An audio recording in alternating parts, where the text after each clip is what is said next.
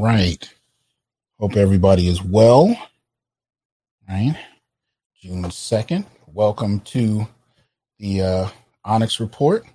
I'm your host, uh, Dr. T. Hasan Johnson, Associate Professor, Africana Studies at Fresno State, and lead scholar at the Institute for Black Male Studies. So I hope everybody is good. Been a bit of a crazy week, so I'm trying to get everything going. And of course, one of my uh, you know main my one of my primary uh, software programs decided to do uh, an uh, upgrade check at five minutes before the show started, so everything went haywire. Had to reboot everything, so kind of rushing a little bit. My apologies to the audience. Nevertheless, um, hope everybody is good. Uh, so we are just kind of getting going. Shout out to BGS for sharing the show on YouTube. Uh, we are broadcasting um, on innerlightradio.com, on YouTube, as well as Facebook. Um, so shout out to everybody coming in. Um, I see Abdullah. Abdullah is the first one in here. What's up, Malika? Uh, brotherly love. Um, looks like you're out in Philly. What's going on? Ron Matthews, what's the word? So we got people coming in. Uh, and I will let that happen while we make sure we are covered everywhere else. So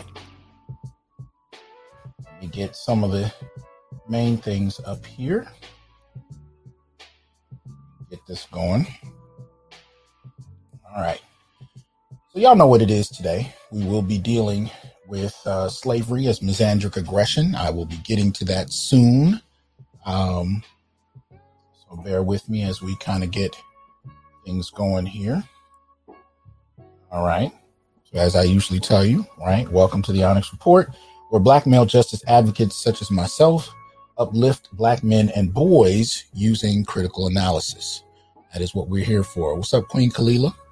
Uh, I'm listening is in here. Marlo, what's going on? Yoga, Rock One, what's happening? Uh, good to see people coming in. Please make sure that uh, you are supporting the channel. Like, share, subscribe, um, and donate if you would. And you can become a member of the channel a number of different ways on YouTube. If you go to my YouTube page, go ahead and look for Dr. T. Hasan Johnson. Uh, subscribe there right under the video. You'll see next to Appreciate it. Uh, I'm just going to say boom. Appreciate the support. Um, but yeah, you can go ahead. What's, up? Uh, uh, it's Misi.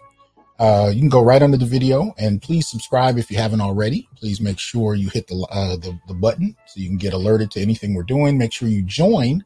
And there are, of course, a number of different forms of, of membership, levels of it, if you will and you can choose from any of those that have listed perks. You can also go to my Patreon, which is listed right here on the page, uh, patreon.com slash th johnson. You can become a member there. You can support not only the Onyx Report, you can also support the Institute for Black Male Studies there. So you can go ahead and do that.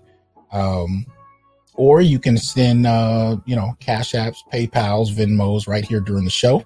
And they will, uh, you know, especially if you're doing a, a donation straight through YouTube with the super chat uh, will show up on the screen. So uh, appreciate your assistance in advance. Uh, see here. There we go. All right. So we're getting there. We're getting there. Anyway, I'm going to get into some public service announcements. Uh, got a couple of them before we delve into the topic. But uh, let me just jump in where we will here uh, get my email going. We are going to ha- have office hours tonight uh, after the show. So for my members, office hours basically means that there is a private link that you can come to where we'll be having a more intimate discussion continuing on from the show.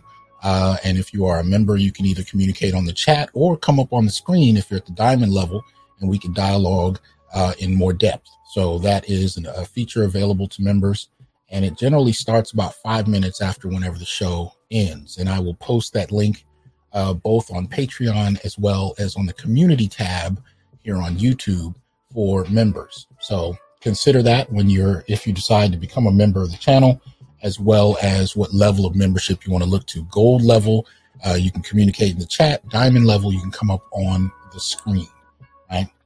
So anyway, let's jump into some of these. It's, it's been if you've been on my Facebook page, there's a lot of heavy material I've been dropping, and some of that I will be uh, shifting into our daily videos. So I'm getting back into the groove of those. I just finished, uh, you know, uh, reading over 500 pages of material I had to grade for students. So I kind of, you know, I kind of crashed after the semester. At least that's what that's how it's been put to me. That someone said you you you were burned out on the semester and you crashed, and, I can't say they were wrong. I might have slept for a good week and a half right after that. So anyway, uh, I'm trying to get back into the groove, as it were. But this is a piece that I do have up on my Facebook page, and if you're not familiar, um, so two young boys, and this is a post that was put up on the social media by the mother or presumably, uh, I think it might have been even a stepmother. Appreciate that support, Smooth. Thank you. Uh, nevertheless, these two boys were apparently on their tablet late at night one night watching porn. And the uh, mother found out and she woke up her fiance. The implication there is I don't think he's the boy's father because um, I think she would have said as much. But nevertheless, she woke up her fiance late one night and demanded that he cut into both their hair genitalia, images of both male and female genitalia, you know, male on one boy's head, female on the other. And to those of you watching the video, if you're wondering why I'm, I'm explaining all this, it's because uh, I have a, you know, we also have listenership over radio. So that's why there's a little more explanation. Nevertheless, um, you know, an image of the penis on one boy's head and an image of a vagina uh, replete with a clit on the other. And this is discipline. That's what this is supposed to be discipline for these boys who are sexually curious. Um, in my time period, we didn't have tablets, we didn't have internet, we had magazines. And usually, you know, it, just from my experience and some of the guys I knew, getting a hold of a magazine was pretty difficult. You either got it through your your your father, your mom's boyfriend, or whatever, or you found it on the street somewhere and you told your boys, and then you know you guys had a magazine. It wasn't easy to come across. Today, it's much easier. You can go to porn sites and you can look at material for free, which is half the reason I don't understand OnlyFans because I'm like, you know, it's, it's, y'all got free porn. I mean, when I was a kid, we was lucky to get pictures of when naked women let alone free access to video porn. So why people are spending hundreds of dollars, you know, whatever, I don't get. But anyway, that aside, this is the way this mother decided to discipline her sons. Now, I would consider this on a particular level. Appreciate that support, boom. Again, thank you. Um, I consider this emotional abuse, right? And the assumption here is that they have to go to school like this on top of it all. Excuse me which I find highly problematic, especially on the basis of this just being about sexual curiosity. They didn't assault anybody, they didn't hurt anybody. She just, you know, went in their room, saw them looking at this, woke up her fiance, had them had him cut this into his head. And I got issues with the fact that he didn't push back on any of this. You're really going to teach these young boys that they need to be pum- punished and publicly embarrassed, not only in their day to day interactions. Jeremiah, appreciate that cash app uh, but also online, right? Because if you look at it, one of the interesting things you'll find is that most people in the comment section are laughing, right? They're laughing. As if that's somehow acceptable. But when it comes to black boys, you know, I find that punishments, by and large, no matter how extreme, no matter how embarrassing, emasculating, debilitating they are, they're considered acceptable. The underlying trope being that these boys are difficult, they need to be managed by a tough, strong hand. And what that hand looks like tends to be different. Um, at one point, it was just a matter of getting a spanking, maybe even a switch taken to you if you came out of the South or your family came out of the South, which was the majority of African Americans. But now we're at a point where we're talking about public embarrassment. And one of the things we've seen over the last decade or more is you know boys being having their hair cut in humiliating styles. One of the most popular has been the kind of George Jefferson, right, where they get this big dome cut out where they look like, you know, 60 year old men. And that's supposed to be some type of public shaming for low grades, bad behavior. I saw one video for a boy who was caught at 12 smoking marijuana, which to me really speaks to an absence of a very particular type of fatherly male presence. Now, I have seen uh, fathers who have participated, use the noise, who participated in these kind of public embarrassments, but more often than not, I tend to see fathers deal, deal with this a little more in direct fashion, right? Confronting uh, boys, disciplining them, but not publicly embarrassing them per se. Um, and and you know, so folks are here just pretty much laughing, right? And this is ridiculous. These boys don't need to be treated that way for what is a natural sexual curiosity. It's really all it is. But the question becomes for me when you see this happening repeatedly over years, what does this do to the mentality of a young boy who's being punished for being sexually curious? What does this do to his mind state? What does this do to his perception? What does this do to his interaction, especially via his mother, his interaction with women? Right? How does he perceive women like his mother? See, there was a time where, you know, uh, girls sought out men that were reminiscent of their fathers and boys sought out women reminiscent of their mothers. Um, when your mother is emotionally abusive and you no longer, not only do you not want to find someone like her, you actively avoid women like her. What does that do? What larger impact is there, especially when this type of parenting is applauded? Hmm? Anybody want to answer that question? What's up, artisan? See you in here. Okay. So this is going to end up being a problem. One of the captions I used for this, uh, and a couple of others that I found, was that this is not going to end well. And by end, I'm not talking about the end of this this situation at you know whatever night this is. I'm saying in general, it's not going to end well. I got a couple of uh, abusive videos that I'm going to post where you'll see this, but it's not it's not even just parents and children, right? We're also talking about intimate partner violence that really, in some ways, kind of extends out of a very similar form of aggression. So I'll talk about that more explicitly over the last over the next few days. You guys will see some of those videos, and of course, like I said, if you're already on my Facebook page, you might be familiar. But uh, I'm going to go more in depth about what I think on these things. Uh, but it, what I will say is, is this much: if you are a parent avoid public humiliation as a form of discipline. Avoid it. Avoid shattering your boys' innocence. Avoid shattering their uh, willingness and will to explore uh, and challenge boundaries. Those boundaries are not always a disrespect to you. Uh, much of the time, those boundaries are really about exploring life, exploring what is out there. What what does it mean? I mean, and at this age, now I'm not quite sure what their age are, but they look pretty young. They look somewhere between five and seven, uh, maybe eight, and I, and that's a perfectly normal time period for these boys to actually explore that. So um, I find it horrible that they're being laughed at and embarrassed. I don't find anything embarrassing about what they did. If anything, the only thing I see here that's embarrassing is the style of parenting where public humiliation seems to be the only way you can communicate to these boys that you don't want them to watch porn, which is ridiculous. What's up, High Scholar? Good to see you in here. Um, yeah. And as one of as as it's Misi says on here, right? Uh, parents are uncomfortable and don't know how to explain sex. Neither do, neither do they want to take the time to learn, so the children suffer. Absolutely. But it's all that much more important that I believe uh, fathers should really be the ones to step in and, and have communication with their sons about sex. I mean, my mother had those conversations with me where, that when I was little, but I was far more interested in what my father had to say. No disrespect to my mother, had nothing to do with disrespect.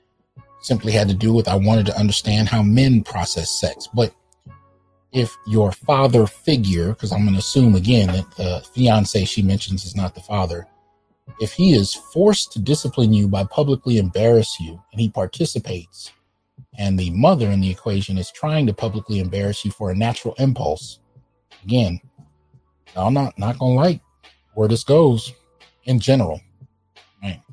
I hear you, artisan. CPS might be uh, a needed uh, entity. Nevertheless, you know, let's try and challenge these things as we see them, challenge the parenting, and challenge the culture that suggests that this is funny and should be laughed at. It's ridiculous. Next up, this is actually going to be, you know, it wasn't intentional, but this almost kind of a two part Harry Lennix uh, kind of um, set of issues going on tonight. This is just a quick, quick shout out, right? Um, I actually saw my first prostate cancer commercial a few days ago. Um, at least as far as a black male is concerned. This is actor Harry Lennix. If you're not familiar with him, he played recently in the Justice League films. Um, I think he was the military general and also, uh, spoiler, turned out to be uh, J'onn J'onzz. I'll leave it at that title because if you don't know who J'onn J'onzz is, I didn't spoil anything. But anyway, um, still acting, you know, very good actor at that. Um, also enjoyed him in the movie I'm going to talk about in a moment. But he actually comes out and does a commercial for PCF.org, which has to do with prostate cancer. Um, so those of you that are curious about that, you can go to the Prostate Cancer Foundation website, PCF.org, get checked out. And one of the things he talks about in the commercial is that one out of nine are diagnosed uh, as far as men. And those numbers tend to be fairly high for black men. There are conflicting reports as to why. Uh, some doctors even come out and say they don't know why. But at the end of the day, one of the things that tends to happen is black men get checked uh, a little too late too often. So please, fellas, make sure that, uh, especially if you're over a certain age, uh, that you go uh, get checked out and make sure that this doesn't impact you. When I posted this online, I immediately had a young black woman come up and talk about how her husband died of uh, uh, prostate cancer, as well as um, what was the other type of cancer? Uh, she wasn't talking about, but but others were reaching out to me in terms of testicular cancer, cancer, um, and there was uh, what was the other type? Um, oh my goodness! Oh man, the last one is escaping me right now. All right, so it'll come to me later, more than likely. Nevertheless, uh, just fellas, please make sure you get checked out. And shout out to Harry Lennix uh, for doing this. But I found it interesting that they're finally speaking to black men. I don't know why it took so long. Uh, but nevertheless, uh, if nobody points it out, we need to point it out to each other. This is about survival, really. That's that's really what this is about, as far as I'm concerned. Um, making sure we survive. Right. So just a quick shout out for that. Please make sure you are on top of that. Oh, the other one was colon cancer. That was it. So colon cancer, testicular cancer, and uh, prostate cancer. Just be aware, fellas. All right. Now, this will be brief. I'm not going to do uh, a, a, serious deep dive, or maybe I don't know. Uh, it may be a part partial one, but anyway, um, watched this the other night. Hadn't seen it in years. Uh, this is Love and Basketball, right? With Sanaa Lathan, Omar Epps, and uh, I remember when this came out. I was actually a fan. You know, I was really, uh, I, I enjoyed it. You know, I always like seeing beautiful black folk on screen. That's one of those things my generation is uh, a little susceptible to. Um, and thank you, Malika. Yeah, um, Harry Lennix was dresser in Five Heartbeats. Yeah, absolutely. Uh, Shannon says her father has prostate cancer. The prognosis is good if caught early. Thank you, Shannon, and, and shout out to your father. Uh, and those of us out there, if you haven't gotten checked, please do so. Because if you have to have it, if it's checked early, all the better. All right. Anyway, so I was watching Love and Basketball. And for those who aren't familiar, um, and if you're, you know, I don't know how you wouldn't be, but anyway, uh, this was a film came out some years ago. Um, see, 1990s, and uh, love story about a young couple that actually starts in childhood. Right. Uh, this came out in oh, actually 2000. Okay, so 2000. Um, anyway, so these two young lovers are basketball lovers, right? And they end up living next door to each other, uh, right around age 10 or 11, somewhere in there, where the story starts. And from there, the whole film is about them becoming adults and going into their, um, you know, their kind of relationship with one another and all the twists and turns it goes through as they go through life. Anyway, I saw it again the other night for the first time in quite a while, and it was just some observations that I thought were interesting. Uh, and I focus obviously on uh, three main men in the film that were all presented as a problem on one level or another. Right. First one you have is yet again Harry Lennix. What's up, officer? Good to see you in here. Um, Harry Lennix plays Sanaa Lathan's father, right, in this particular piece. Uh, like I said, it was going to be a two-part Harry Lennix uh, film tonight. Uh, don't know why it just happened that way, um, but uh, anyway, trying to bring this up. Usually, have it up on screen, but I mean, at least uh, some of the information I like to use. I don't always remember the characters' names, which might be useful in a situation like this. Anyway, here we go. All right. Now we're back in there. Right. So Sanaa plays Monica Wright. Omar plays Quincy McCall. Right. And so anyway, uh, the father here plays Monica's, uh, you know, or Harry Lennix plays the father. And the the dynamic that's kind of struck here is that he is married to Alfre Woodard's character, who you can see right there. Uh, a number of films that she's done that I've enjoyed. So um, it was interesting to see her in here. Um, wow, they don't even. Okay, there she is. She's Camille Wright. She plays his wife, and the tension between the daughter, played by Sanaa Lathan, and her mother is that uh, Sanaa is kind of the young basketball athlete, um, and they don't use the term feminist, but there are clearly feminist impulses in this. Um, there's a tension between the two, right? So there's, it, it, they didn't quite draw it down the line where the women were all kind of perfect and the men were all problems. You know, there's some tensions between mother and daughter about what womanhood is, what acceptable womanhood is, and femininity. The father in this one, however, is the, the part I'm going to focus on. Now, he's actually considered or he's presented uh, to be a fairly good father. He doesn't have an affair that we know of. He doesn't beat his wife or the children that we know of. You don't get that impression at all. He's a pretty stand up dude from the way they present him. And he works at a bank, right? And they live in this nice suburb right next to a black family where the father is an NBA player and the wife is a pretty much a dime piece that marries him. So anyway, Harry Lennix in this particular image plays the father, a successful banker. And at the beginning of the film, they're just moving into this suburb. So he's doing well. The mother talks about this later in the film, how she gave up her desire to start her own catering business in order to raise a family. Right? Something you don't really see talked about in contemporary media, right? But the tensions between her and her daughter, played by Sanaa, are pretty extreme, and they go into adulthood where uh, Monica, is upset that her mother didn't stand up for herself, didn't uh, make her presence more well known. And the example she chooses to use is when her father comes home with a couple of pizzas, despite that she's been cooking all day, and the mother just, you know, kind of backs off. Everybody has pizza for dinner. This was her example, alongside the fact that the mother is not really into basketball and doesn't understand her daughter's obsession with it. But the point being, she's upset that her mother didn't make her presence more felt and felt like she she catered to her man too much. Now this is the brother who what looks to be in the mid to late 1980s moves his family into a suburb as a black banker and is, is, is highly participatory in the family as a matter of fact. Um, they even show him you know showing up to games. They show him talking to his daughter about basketball. They're trying to get her recruited uh, into college and so they're having in-depth conversations. You can see him in this image there with a video camera in hand, very active participant father, at least in terms of the few short scenes we had a chance to watch. And I found it interesting how this they kind of subtly presented him to be this patriarchal domineering figure. Right?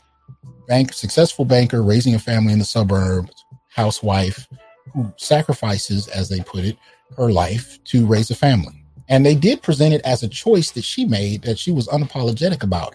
But her daughter resents her for not being more outspoken. Now, I'm not really going to delve into the mother daughter dynamic, right? But I am interested in the subtle way that even though you don't see any scenes of him being a problem, he's dismissed in a very particular kind of way with this kind of subtle undertone of being this kind of oppressive or oblivious uh, and problematic patriarch, even though every indication we've actually seen of him, and you only see him for a couple of scenes throughout the entire movie, have actually been positive and participatory. Participatory. The one scene where they try to give you the impression that he's a problem is the day before it seems like he's about to start his new job at the bank, right? He comes in and he has two shirts and he's asking his wife to iron one. And he can't pick which one to wear, so he asks her to iron both. He gives her a kiss, says thank you, walks out the room. And this is supposed to be a subtle nod that he's a problem. It's pretty safe to say that if you were a banker, hell, if you're a banker now, let alone in the early 80s or mid 80s, that you were doing pretty well six figure range, of course. They're living at least in a two story suburban house, and his wife is a housewife. And it is a crime for him to ask her to iron two shirts, even though he's actually put the family in this kind of dynamic. So I found that interesting. That was the first part. So again, we're looking at three males in the film. This is the first one. So the first one is a problem because he wanted his wife to iron the two shirts. And then she even, uh, the Monica or the, the, daughter even describes her mother as, um, you know, sacrificing her career interests just so her man can feel strong. Her man can feel um, good at night about being a man. A very dismissive, kind of misandrist way of looking at her mother as a step stool that her father uh, rubs his dirty boots on or something of that nature, even though she's being raised in a suburb and taken care of, all her needs met, safe the whole kind of deal.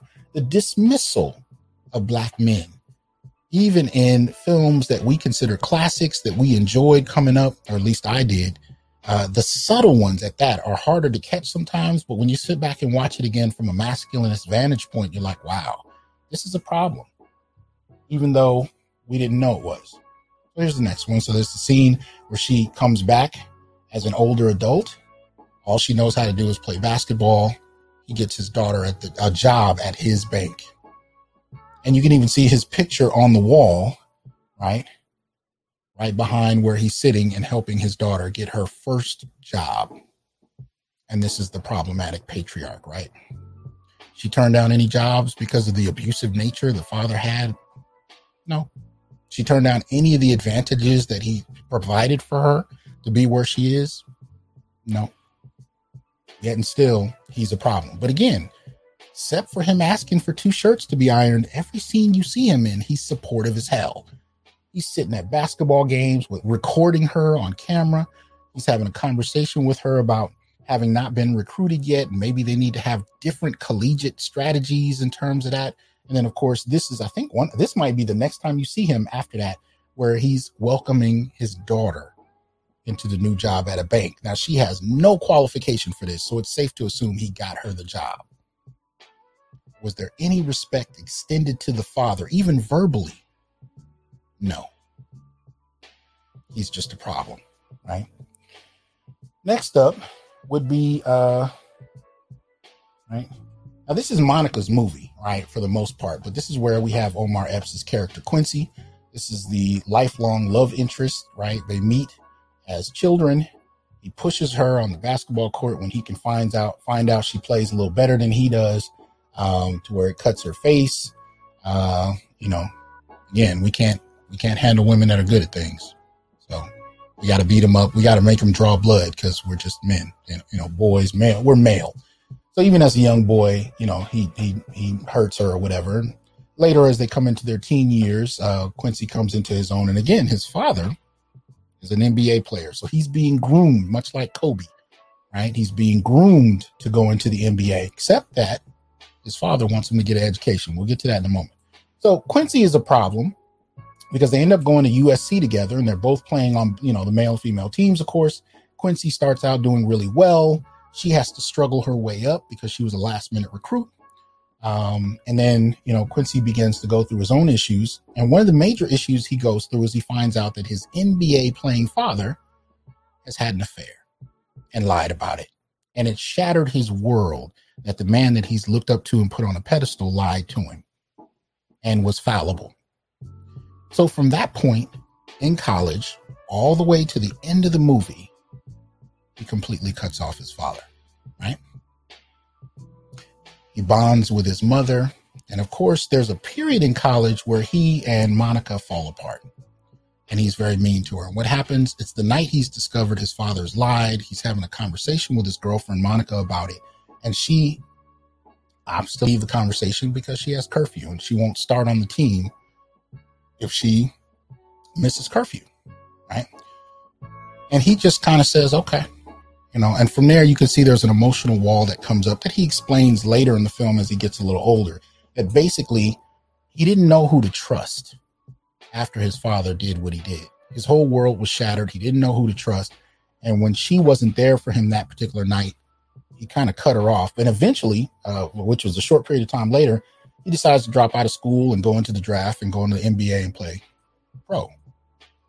And they don't see each other for some years after that. They don't, I don't really think they said how many, but not until later. As a matter of fact, the picture on the right is a young, uh, you know, uh, Quincy in school with her. The picture on the left is after they reunite years later. So the image we get of Quincy is that he's almost a kind of villain. And the reason he's kind of a villain is because he disregards her, not only her feelings, but her desire to achieve. Now, what do I mean? He's considered a monster because he expected her to sacrifice starting on the team by violating curfew and being there for him as he's talking about what this means. Because, mind you, his basketball career starts to suffer as well. His mind is shattered around what his father did. And she says at one point to him, I would never ask you to choose between basketball and me. And and what I did say, what I will give this film, um, there were certain scenes where the men explained themselves a little a little better than I expected. And there's a point where she says that to Quincy, and he looks her dead in the eye and said, "You never have to," meaning I would have been there for you, regardless of what the impact would have been for me, because I love you that much. And she admits later in the film that she couldn't quite separate her goals and being in a relationship. So even though she's angry at him, even though he's he's portrayed as a problem, she does admit later on that she understands that she really didn't know how to balance these things as a young woman. But Quincy is kind of positioned nonetheless as kind of this unfeeling villain because he doesn't prioritize her career interests in a moment of need. And he starts hanging out with another girl or whatever and breaks up with her as, as he goes pro. When they reconnect later, he's engaged. Right? He's engaged and, and she basically wants to take him from uh, the woman he's engaged to, which is a whole nother part of the story. But he's again presented as a, as a villain at that point, so to speak, because she decides that she wants to play basketball against him for his heart, as it were. Meaning, whoever wins, if she wins, he dumps his fiance and gets with her. If he wins, she stops pushing all together and lets him get married. Right. And in this basketball, the game they have this one on one, which is the opposite in many respects of the game they play as a child, as children, where Quincy is really you know, he's had a knee injury, but a sort aside from that, he's he's you know he, he plays far better than she does. Um, he beats her and relinquishes the game so that she could win. Yeah, Winston, I don't know. Uh, Gigi's doing his thing. He knows what time I go. He's doing his thing. I can't call it. You know, I love the brother, but it is what it is. Anyway, um, so what I'm saying to you is in this instance, you have two moments where Quincy is presented as a kind of a villain for not prioritizing her feelings, right? Even though his own motivations are made irrelevant, right? The fact that he's getting engaged, irrelevant. You know, she wants what she wants. Uh, prior to that, the fact that his world is shattered behind his relationship with his father, it's about her career. So you have these kind of subtle moments. And the last and most obvious villain, male villain in the film, is Quincy's father. Now, this is probably the most traditional uh, bad black man, you know, figure, and he's played by Dennis Haysbert. Uh, Haysbert, excuse me. everybody knows who Dennis is. We've seen him in commercials. We've seen him in other films. I like the brother as an actor. Uh, he plays Zeke McCall, NBA player who is transitioning the end of his career and trying to find some other place to work in the NBA right? He doesn't. It's a, you know he talks. He doesn't go into detail, but basically he doesn't have a quality education, and he wants his son to have that. Now, the way they show him, he's a very hands-on father. right? Hands on, supportive father. And Quincy, as you can even see in this image here, looks up to him. The, the look on Quincy's face here is, is reflective of how the character feels about his father for the first third of the film.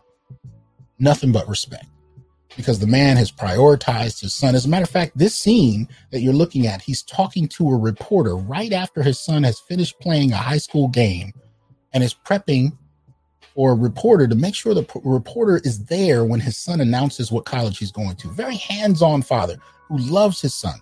Now, he and his wife, played by Debbie Morgan, aren't getting along well right? Because he's having affairs on the side. He's, you know, trying to, you know, parlay his NBA career into something else because he really doesn't have anything after basketball. He's not prepared for anything else. And he doesn't want to go back to school at his age, uh, which is something his wife wants to do, right? So his wife has him followed. Turns out there's a paternity issue from one of the affairs he's having. Of course, the wife is angry and she divorces him. It is what it is. I don't have no problem with that. Quincy, of course, takes his mother's side of the thing but the part that I was bothered by is for the rest of the film, even as an adult with a child of his own, Quincy completely cuts his father out of his life. This was very, this was reminiscent of when I covered the film Fences, you know, where Denzel plays the main character Troy in Fences, right? His mistakes also lead to being completely cut out of the family. And so you kind of have this trope in some black films, particularly if they're dealing with black families, where fathers are always meeting some kind of tragic end, emotionally so, or in terms of their very existence, right? Not always, but in many situations, right? You know, because then you have a whole other alternative narrative if you look at something like James in Good Times, where the character just dies off screen, right?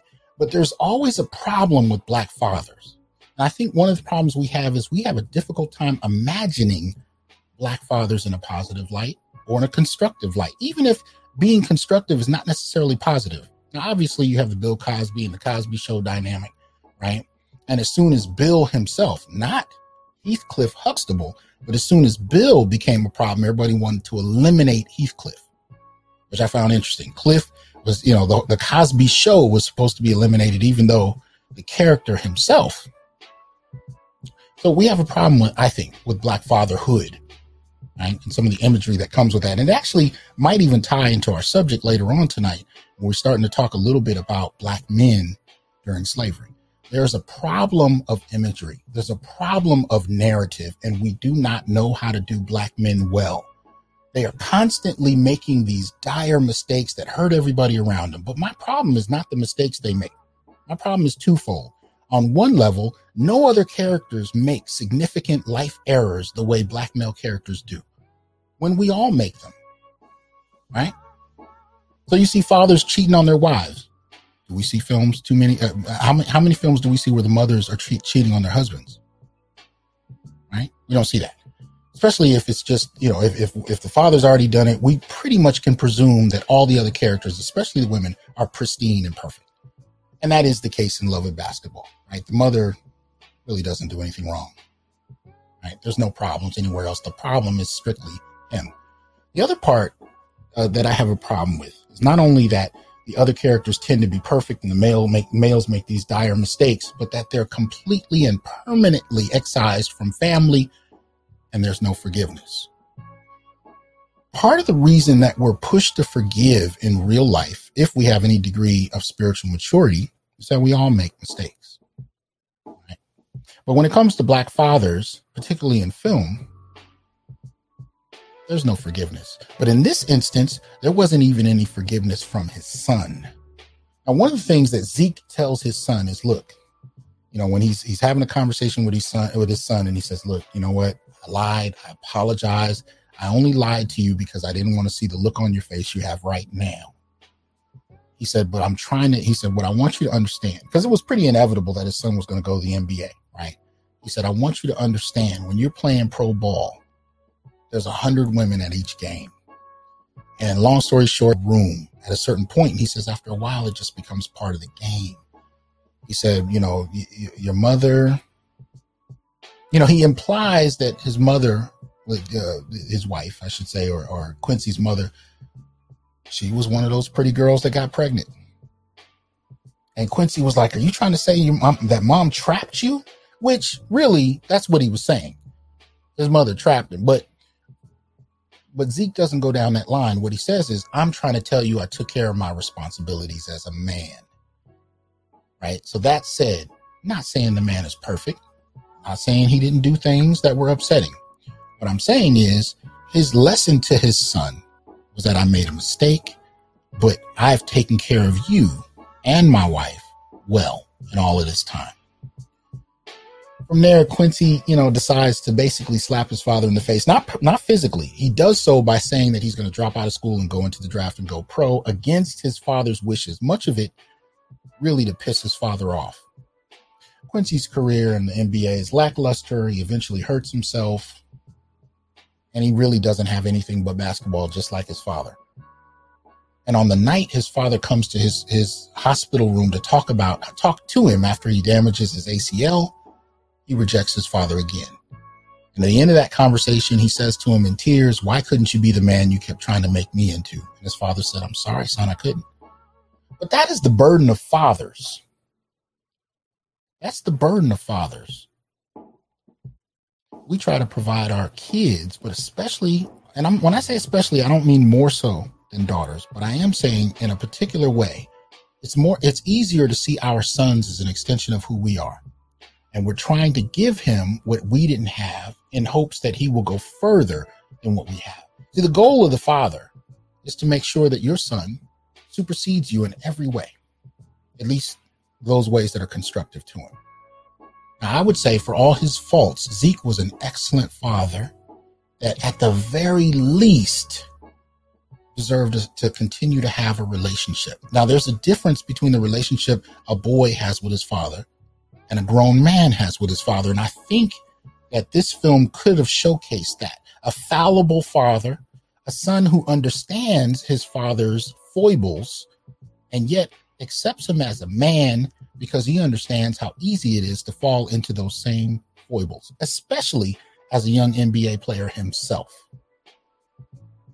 Now, he may have become the kind of person that would never do to his wife and his family what his father did because of what happened. Either way, lesson learned from his father. But his father was to him for most of his life something very special. And the film did not take an opportunity to revisit how a son and a father can reconnect. Now, I'm saying something here because this, you know, I've gone through something similar. It took years for even myself and my father to reconnect. And we did. We did. It took a long time. My parents divorced when I was five. I had all kinds of anger issues at a young age because of that. And a lot of it was misdirected at my father because I was only given bits and pieces of information about what was going on. It took years to reconcile what wasn't told. So that said, the era, the, the, the notion of father son forgiveness is present in black families, but not necessarily in black film. And up until the first third of the film, this is probably one of the best father son films I've seen. It's not really a father son film. You only get glimpses, but the chemistry between them as such is powerful. It, you know, if this was a series and it was a little bit longer, it might even be akin to uh, Deep Space Nine, right? Benjamin Sisko and his son Jake. But it is that positive early on. And there's just, it, it, look, at the end of the day, all I'm trying to tell you is there's no redemption for black men in narrative in media. Very few times do you see it. It's a fairly rare thing. What's good, Gigi? See you in here. There's no redemption for black men. And that's the problem. Black men are the only ones making significant mistakes that hurt everybody in the family, and they're not redeemed. Go watch this film you'll enjoy elements of it. And if you're around my age, there's some nostalgic moments that'll touch you from the music to the dances to young love to being in college, all of that. Thank you, Extended Clips. Appreciate the support. But at the end of the day, pay subtle attention to the treatment of the men, both fathers as well as Quincy himself. And look at how this particular film, positioned from a black woman's vantage point, treats black men. Interesting.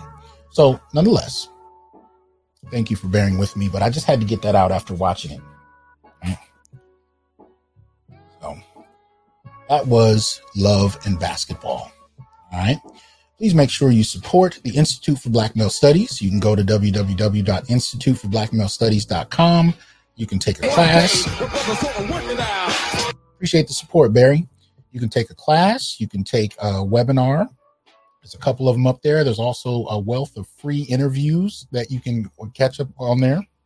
We got uh, everyone up there from Dr. Dr. Uh, Brandon Gamble to uh, Kevin Samuels and uh, quite a few people. So, you know, you can check that out if you go ahead and, and check out the um, store page. You'll find those. If you go into merchandise, you can find everything here from sweaters to jackets to, you know, phone covers to baby clothes. Uh, but check out the Institute for Black Male Studies, support it. Uh, you can also do that on my Patreon page as well. Um, and uh, we'll go from there. So appreciate that. Yes, Scott, I did watch Concrete Cowboy. Um, that was an interesting one as well. Yeah, I might need to, to talk a little bit about that as well. Um, so anyway, um, thank you, Malika. Appreciate that. Let me let's delve into it. And I'm going to start this by um, showing a video that a good colleague of mine was kind enough to post some years ago. Um, and I haven't found too much like it. But let me go ahead and share it. Uh, now, it's only a few minutes long, so I think we could actually watch the bulk of it. Uh, it's only about four or five minutes. Um, I don't know if there's any, you know, if there's any blowback from me playing a fellow YouTuber's video, but let us find out. From BGS Ibmore, Dr. Claude Anderson.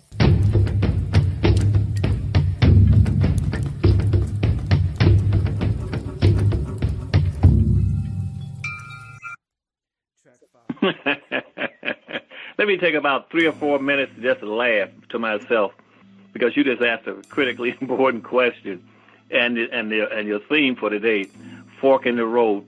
You know what the great irony there is, Rose, is that that's exactly, exactly, and I can spell the word exactly, A X A C T L Y, exactly for you. That's exactly where black folks were back over 200 some years ago. Because you see, the fork in the road That was the biggest darn depot for black slaves in the country off of the eastern shore. When, when Virginia, South Carolina, and North Carolina went into the slave producing industry after the Constitution outlawed slave importing after 1808 into this country. They had to have have another way to create babies against slaves. So they started bringing in black women into the country then in mass numbers. And most blacks in the feminist movement don't even understand that. They think that slavery was about black women. It was not about black women. Slavery was about man to man, men to men.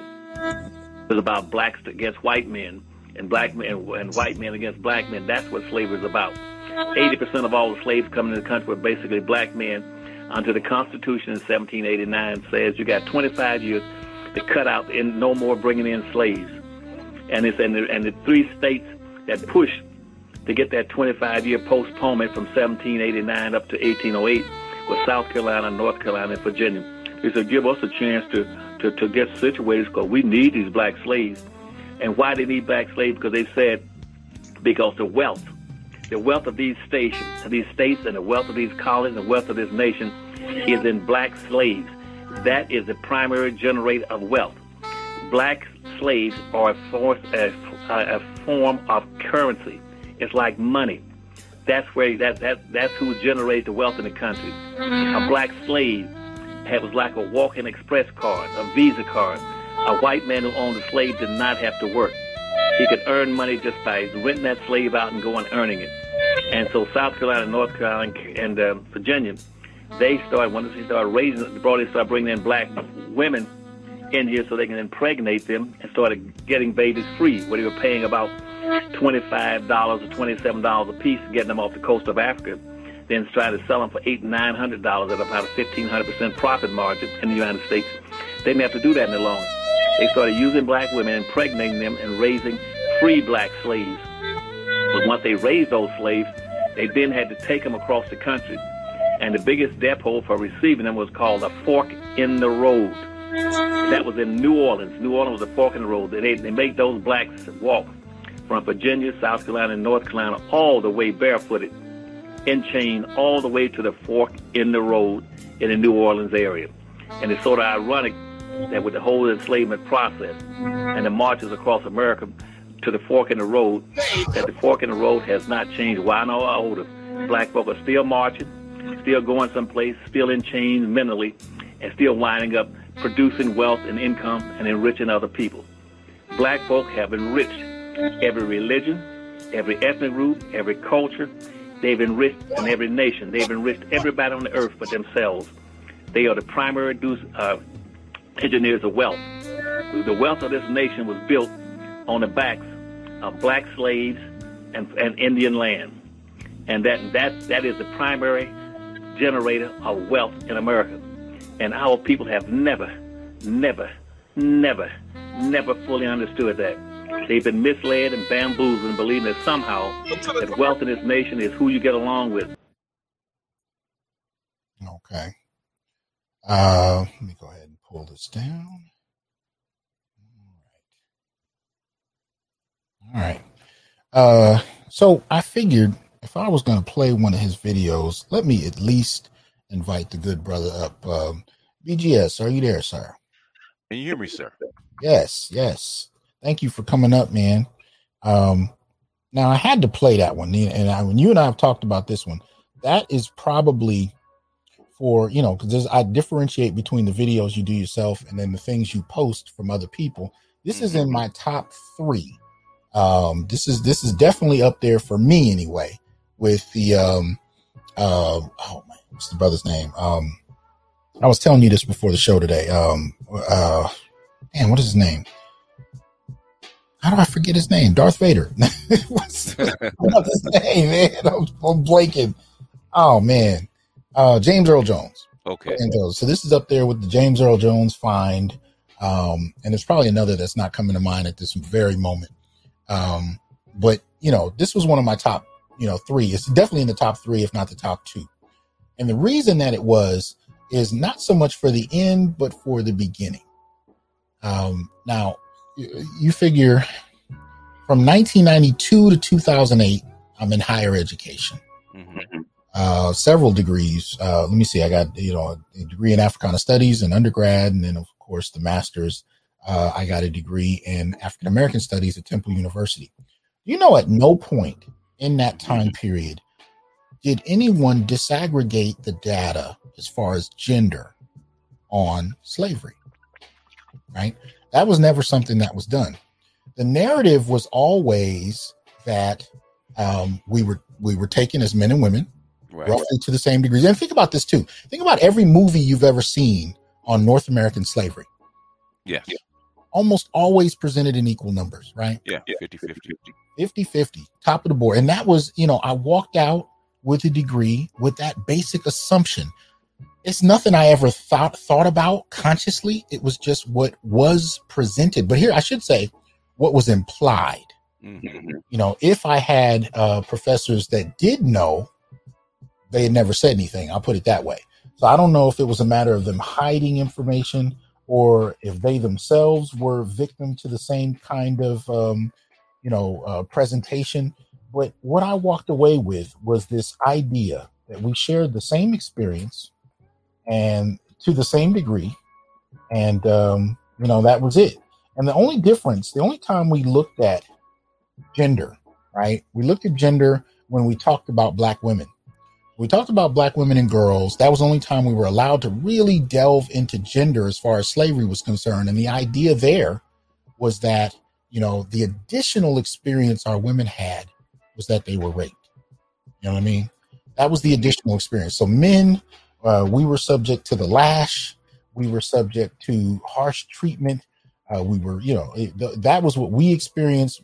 You know, the idea was women experienced the same thing, but on top of that, they also experienced being raped and I would argue rape isn't even the right word because you know when forced reproduction is part of the very economy you're forced into, Right. rape, rape implies that there's some type of police you can call because you've been violated. That was the law of the land, so to speak. But here's the thing, you know, if you look at Tommy Curry's work and the Man Not, there's a great deal there about the experiences of black men. We know black men were also sexually violated. Mhm. Um, but the interesting twist is they were not only sexually sexually violated by white male slave owners um, and sexually humiliated, and, and that was often put on display, right, to uh, to dominate black men in the minds of the public. Buck breaking, Mhm. familiar title, sir, familiar. Mhm. I don't know where I've heard that recently, Mhm. uh, but uh, buck breaking, yeah. It's in the zeitgeist. It's in the zeitgeist. It might might even be a film by Tariq uh, Nasheed um, that yours truly steps into. I don't know, Yeah, yeah, yeah. Yeah, had a couple segments or two. maybe a little bit. Mhm. Um, but you know, the other part to it, you know, that Curry really kind of introduces a lot of us to is that white women were the aggressors of rape as well. It's just we're not used to using that term rape during slavery for black men at the hands of black women. That's not a terminology we've seen put together, Mhm. even though we know because they were able to use mob violence. They were used to able to use proxy mob violence, right, to secure sex from black men. That this is a form of rape. And so black men are the group that's raped by both white women and white men during slavery. So that's introduced to us mainly in the man not. Yeah, the, the, it, in the seventies, uh, Ken Norton did a series of films, slave films that you know Mandingo and Drum, and I think Mhm. may, maybe one other that highlighted the uh, sexual exploitation of black males Mm. by by by white women and and uh, and white men. You know, and, and you're right. There's also another film uh, that I actually have sitting in my room, and the film escape. The title escapes me. There, I mean, there were films with that covered, but it didn't become a part of the narrative, right? Mm, mm-mm. you know, like if you think of Roots, because Roots was the first real mainstream uh, media production that gave white and black America a visual narrative Mhm. for slavery, right? So that happens with, but you don't see that really happening in Roots, you know, in that kind of way. But you know, again, Roots falls to what I was talking about. Roots, Twelve Years a Slave. I mean, you name it, they all fall to the same dynamic where you see almost equal numbers of men and women. And so we all kind of walk away with this assumption that that's how it was. So when you posted this piece, well, hold on, let me let me also bring up the good brother here, brother Man. with the PhD. What's up, man? Uh, I'm, I'm What's going on, brothers? They got bookends, both uh, both the doctors in the house. Uh, Man, I'm sorry, bro. I kind of went over on my show, man. I got to talking to one of the brothers, and you know, it See, was a I- good time. see how he do me?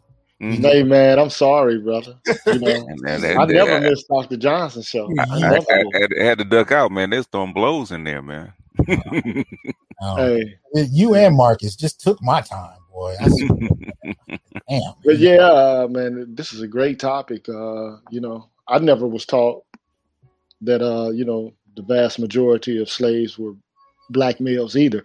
Now, I don't know if Claude actually has the numbers correct, Mhm. but I do know uh, that there were more men who were brought to the New World as slaves prior Mhm. to the outlawing of slavery, and you know, at the turn of the uh, ninth, you know, nineteenth century, and that that's when they began importing women over in bulk in Right, order yes. to reproduce uh, Yeah. slaves. Yeah, yeah. You know. There's there's a narrative that, uh, as far as work is concerned, because bef- you know before the before they started growing cotton in great numbers, women were virtually useless on the uh, on slave farms because mostly to, you know tobacco wasn't that bad, but rice, sugar cane, and uh, and and stuff like that. Basically, uh, the work was so hard, and and, and basically you're doing uh, work in uh, in a lot of wet fields. Dis- disease would actually kill off most of the women. So Well, and there's a now there was a great deal of disease, especially during the seasoning process, which Mhm. was, was the time period where you know, fresh off the boat, you're put into a like really a kind of crash course. Like mhm. in slavery, they refer to it as the seasoning process, and then from there, you're taken to the various areas that you are to be sold into. So there was a great deal of disease. Some of that having to do with the Yeah. environment, some of it Yeah. having to do with the the, the, sh- the ships. But here's Yeah. the thing: I want to set this up. Mhm. Um, now, the title for tonight I, is a riff on an excellent piece that I want you guys to check out. Um, It's an interview, or not an interview. It's actually a, a presentation with uh, Dr. Tommy Curry. Okay. And Curry does a, a, presentation on a piece he refers to as racism as misandric aggression. Mm-hmm. And uh, my good brother Gigi also did a recent take off this paper, but of course it was done with his own uh, special twist on a slightly different topic. What was the title of yours, Gigi, um, on dealing with misandric aggression? Um, I, I, don't know the exact name, man. I, I, got so many videos at this point. I, you know, well, it's like it James Brown making a record. Like, what's the name of it? nah, man. it was it was recent. I'm gonna look it up. But you you you kind of did it as well because I think what what I'm saying though is that you know we're taking off on this topic because it's something that was has been avoided. It's something that's been downplayed. It's something that we've not really talked about, and I'm gonna get into why in a moment. Um, but part of it has to do with uh, a certain type of nationalism, really. It's really what you get to at the core of it. We saw ourselves in the way many of the elders wanted, you know, really tried to push. Okay, so the title you had was uh, The Tulsa Massacre as Black Misandric Aggression. Oh, yeah, yeah. Okay. That was yesterday. That or the see, day before yesterday. See, see, what I mean? see, what I mean? I'm trying to I'm trying to support you. Man, I don't know. I, I, I, you know, I got so much stuff going through my head, but that, that, that was, was a powerful piece, man. If y'all haven't checked out Green Gorilla's, you know, video, the Tulsa Massacre as Black mm. Misandric Aggression, mm-hmm. check that piece out. Fire, fire, pure fire.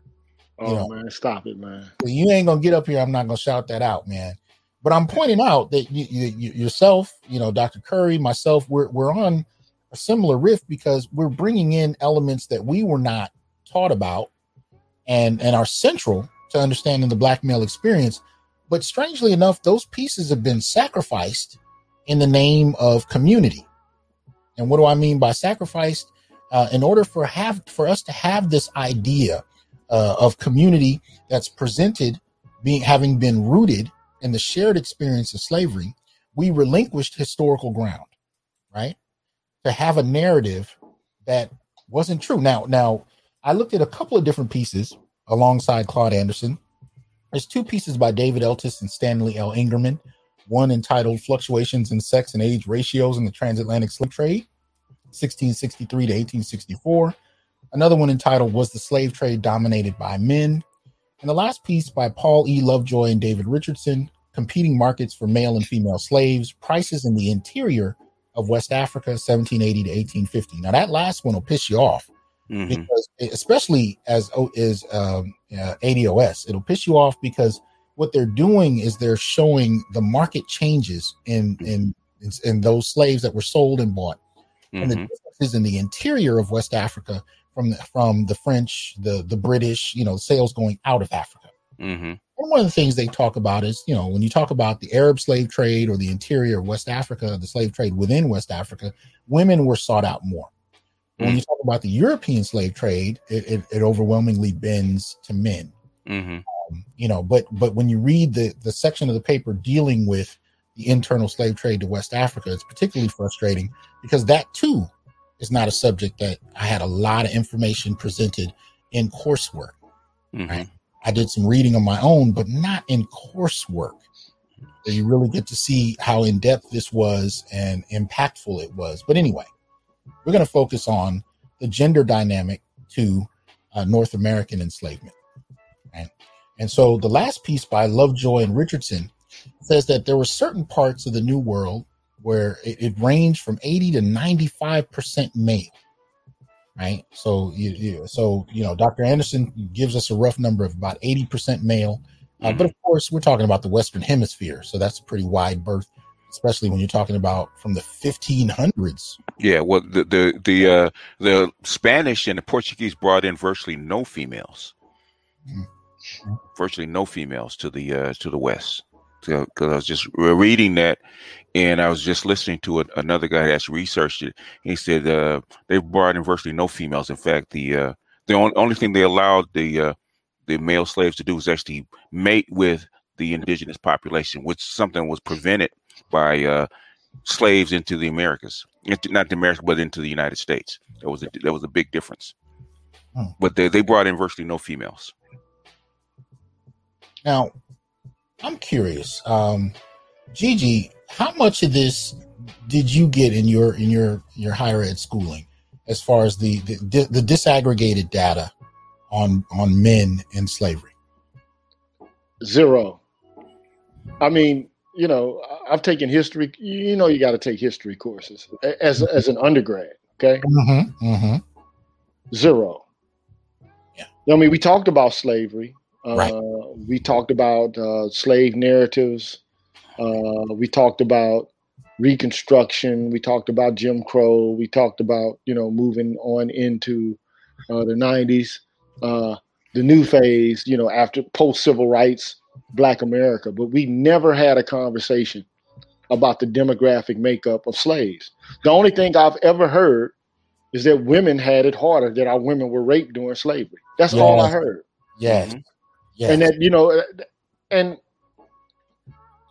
I guess it, it, it, makes natural sense when you think about it, right? Uh, and I'm not discounting anything that black women have go- gone through mm-hmm. that, that, were dealing with that ordeal. Mm-hmm. Uh, but I had no knowledge that the vast majority of slave of slaves were, were male mm-hmm. and that they were just disposable. That you you know if it breaks, you know, it, kill it and get another one. Get another one, or work it to death and get another one. Because the the average uh, length of a slave once they brought it to the, especially to the islands, was about six to seven years before they died. Well, shout out to Dr. William Smith. Um, had a chance to talk with him earlier today. He sent me uh, several pieces covering this, and, and, the brother's been teaching this since the early '90s. So I, mm. you know, shout out to my brother. I do believe he's listening now.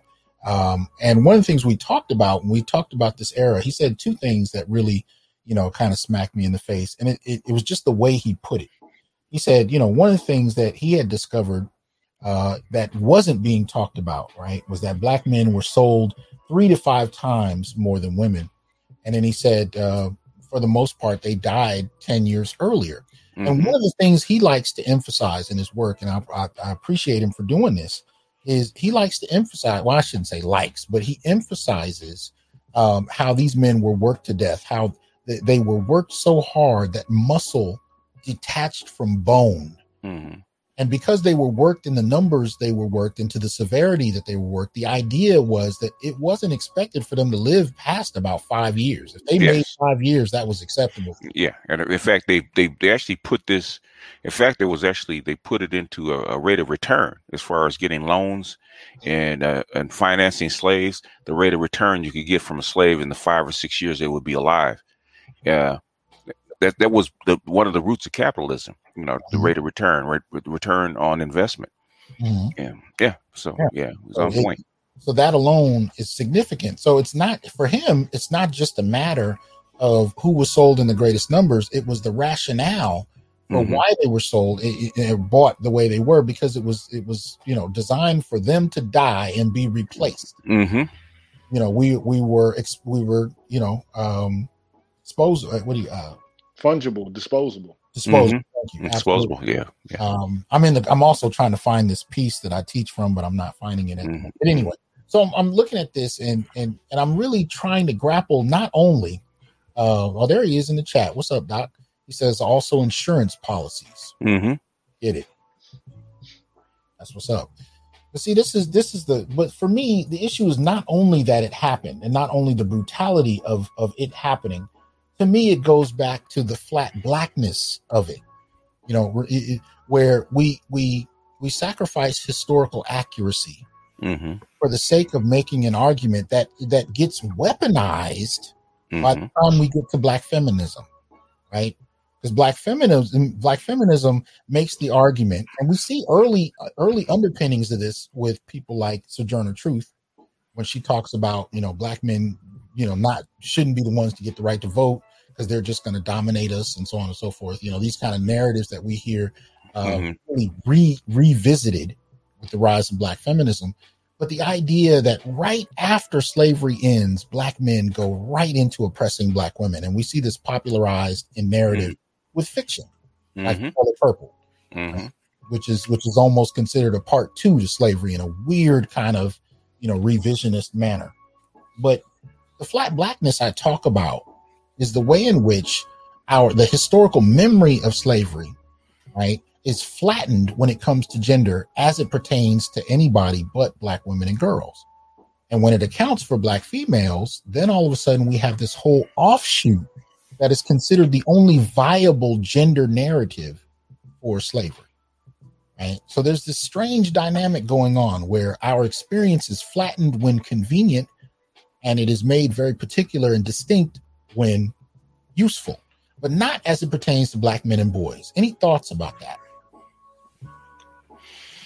Yeah, well, the thing is that's the victim Olympics. Uh, you see the Asians doing it now because they want uh, they want more perks, mm-hmm. and the way to do that is basically putting yourself in the class of the underclass. So, um, yeah, so that's why they would hide it.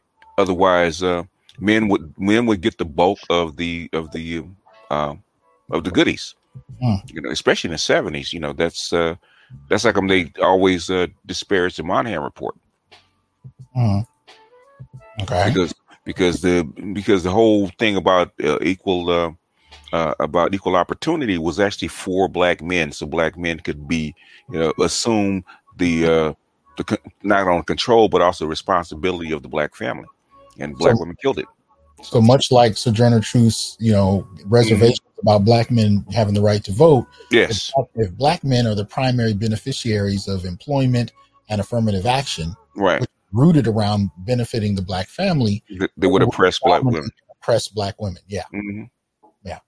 Um, yeah. Well, any thoughts well, about? Yeah. Um, you know the the odd thing about this is, uh, you got to figure. Everybody knows this figure, Frederick Douglass, right? But mm-hmm. I mean, mm-hmm. you, you hear all kinds of stuff about Frederick Douglass and abolitionism, but you don't ever hear in undergraduate in, institutions uh, or, or, programs, nor do you hear in graduate uh, programs this this you know conflict between Frederick Douglass and his support for white suffragettes and, and black women being able to vote mm-hmm. alongside with uh, you know black men.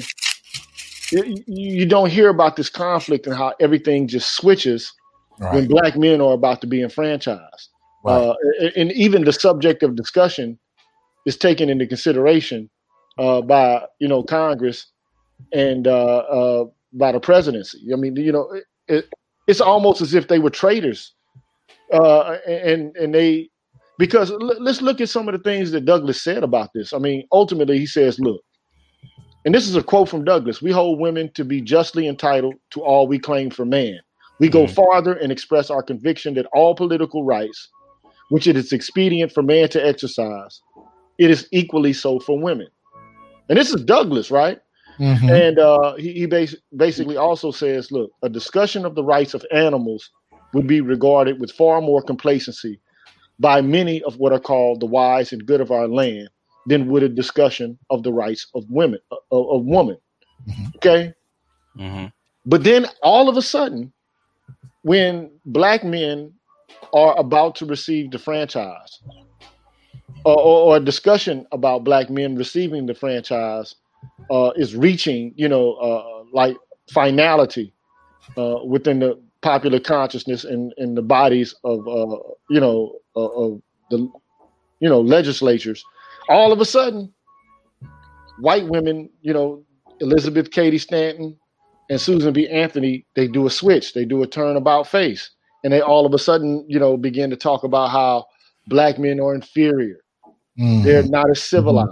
Mm-hmm. Uh, you know, they, are savages. Right. Uh, and, and and and and Frederick Douglass then says, I mean, he's got to be thinking to himself, "Are you serious?" Mm. I mean, and this is a quote that he, he, he puts forth: "Should the females of New York be placed on a level of equality with males before the law? If so, let us petition for this impartial justice for women." But then he says, "Look, but on a on putting a priority after the Civil War on votes for African American males before women in general. Mm. Women, because they are women, are dragged from their homes and hung on lampposts. When their children are torn from their homes, dashed upon the pavement, then they will have the urgency to obtain the ballot. So mm-hmm. all here, Frederick Douglass is just illustrating racism as it plays out is much more different qualitatively. And the oppression that comes and stems from it qualitatively is much more injurious, much more devastating than what women are going through in relation to them being enfranchised. Mm. And and and this is the thing that it just befuddles my brain because you got a black man, one of the most renowned black men, championing white women, right, and black women to attain the vote. And as soon as black men are considered for the vote, if we can't get it alongside them, we're going to push to block it. Mm. Yeah, we don't want these darkies ruling over us. Mm. See, this mm-hmm. is why this is why I believe that most white women have never had a problem with patriarchy to begin with. The only thing that they had a problem with is with, is with black black men having access to traditional white patriarchal power. Mm-hmm. Mm-hmm. That and, and but uh, uh, white men as well, okay, have an issue with this. So I think this is all a ruse for the most part. To just be perfectly honest, you mm-hmm. know, for white women to declare themselves victims of the horrible, horrendous white men who gave them all that they wanted, let them have control over the plantation and arbitrary power over the lives of you know the slaves. Oh, such a horrendous and, and, and problematic position for these people to be in, right? Mm-hmm. Um, but all of a sudden, they become victims. Black men become barbaric, brutes, and savages and it's unfortunate that you know black women have taken up the same talking points as these white women. Right. And now you got black men who are in the cat in the academy who are echoing these sentiments, the go along, get along gang. You know, I mean, the, I call them quislings. You know, uh, like men who just want to, you know, follow the narrative because they don't want to rock the boat and make women feel bad, or because it, w- it will prevent them from, you know, moving up the you know educational ladder. It's it's, but it's it's particularly egregious because when you have this legacy that we've had and how we've taught the history, um, we've because understand so we're pushing we're basically talking about a nationalist paradigm because replete in black nationalism is the idea that men need to fall on their swords for the benefit of the community. Now, that becomes a problem when feminism is particularly designed to exploit chivalry. And that's one of the things we see happening, especially in the rise of, of second wave feminism in the 60s, third wave feminism in the 80s. It's particularly designed to take chivalry and turn it on its head, to use chivalry for the advancements of women while at the same time shaming men, right, who may challenge it. And one of the things we've seen happening, even in Africana studies, is a, a, a kind of retroactive historical chivalry that's expected when it comes to disaggregating the data and thinking about the narrative, right? So we've had this kind of shift, this 50 50 narrative of slavery. And the, and the first, really, one of the first things that, that woke me up to it was watching Nate Parker's Birth of a Nation. When I watched the part, it wasn't the film itself, it was the response to it. There was a feminist cadre that that you know this is the same group that protested that the film was made at, at all right? And they used nate parker's you know legacy as the background of this. But this is how you knew it wasn't about nate parker. There was a push to eliminate nat turner's name from the entire rebellion. And one of the complaints people had not only about the film but about how we think about nat turner was that it somehow left out scores of sword carrying women who were part of this violent revolution. And when black historians, very few, very few, I mean, I can't count a full hand worth, full five fingers worth, but when the ones that I did hear about tried to say, look, according to the historical narrative, when you look at all the people that were lynched, only one was a woman. That was met with accusations of misogyny, accusations of sexism, so on and so forth. Because to suggest that rebellions were primarily male was a sexist narrative. But if you frame that within the context of the numbers that we have about how many men were brought versus women, at least to the Western Hemisphere and particularly in North America, it actually supports that you would have a rebellion that is almost entirely male because the numbers kind of reveal that. What are your thoughts about the way in which that kind of is restructured in, in, in both Black studies, but also in the, the kind of public media narrative about rebellion? Let's start with, uh, I'll start with uh, BGS on that one. Say it again. that was in the chat. we were talking about uprisings being primarily male and the way yes. the numbers of purchases su- support that. Yes. You know, feminists have argued that the uprisings were, for the most part, 50 50 men and women. No. Men have just been ignored no. no. in the historical narrative. No, no. women didn't fight. Okay. Uh, look at any flavor uprising and they documented and see who got who got killed. There weren't any women in that mm. At all. I mean, the, at the very at the most, uh, the Haitian Revolution, uh, where women actually participated, but even then they didn't fight. Appreciate that, Jerome. But why is it a problem? Uh, that and and this can go to Gigi because I didn't mean to cut you off. But why is it a problem that men even say that if it's historically accurate? Go ahead. Uh, they want to cater to the female ego, and plus, you know, they have to, you know, uh, black men over the past 56 years have been socialized that it's 50-50 for mm-hmm. the heroic female, mm-hmm. for the strong black female, even though historically it was never accurate. So, um, I don't know. I don't know why it gets ignored. I don't know why this narrative get, keeps getting pushed out. Yeah. You know, but it is what it is. You know, that's. Um, now that's something that's in the purview of you guys because you guys are the teachers. You guys have to, you know, you guys are the ones that have absorbed this information and give it out. So, um, I'm, I'm sure there's politics that go along in the academy, just like there's politics and and that, that kind of stuff every place else. There's a narrative that has to be pushed. And uh, if you look at just the Nat Turner Rebellion, how many women were in the Nat Turner Rebellion or the uh, Denmark Vesey mm-hmm. Rebellion? very large, very large rebellions. How many women were actually involved? I've never seen the names of any women, any women being involved in it. Well, like I said, when you look at the list of those who were lynched after the Turner Rebellion, there's yeah. one woman listed, and that wasn't necessarily to suggest she was involved because we know they lynched quite a few people just because mm-hmm. the rebellion happened. Yeah, it wasn't just a matter of lynching the people that were involved. They actually didn't know who was entirely involved. So yeah. that was part of it. But Gigi, any thoughts? Yeah, um, you know, ever since the advent of second wave feminism, there's been, you know, revisionist history going on where people will go back to earlier events and typecast them as, you know, in their normal historical account uh, as being somehow misogynist because it doesn't detail or it renders invisible the, the contributions and the participation of women. And look, I don't have a problem with uh, you know, making uh, you know, objective and impartial accounts of women's contributions to insurrection. Exactly. Uh, uh, to bringing it to the fore.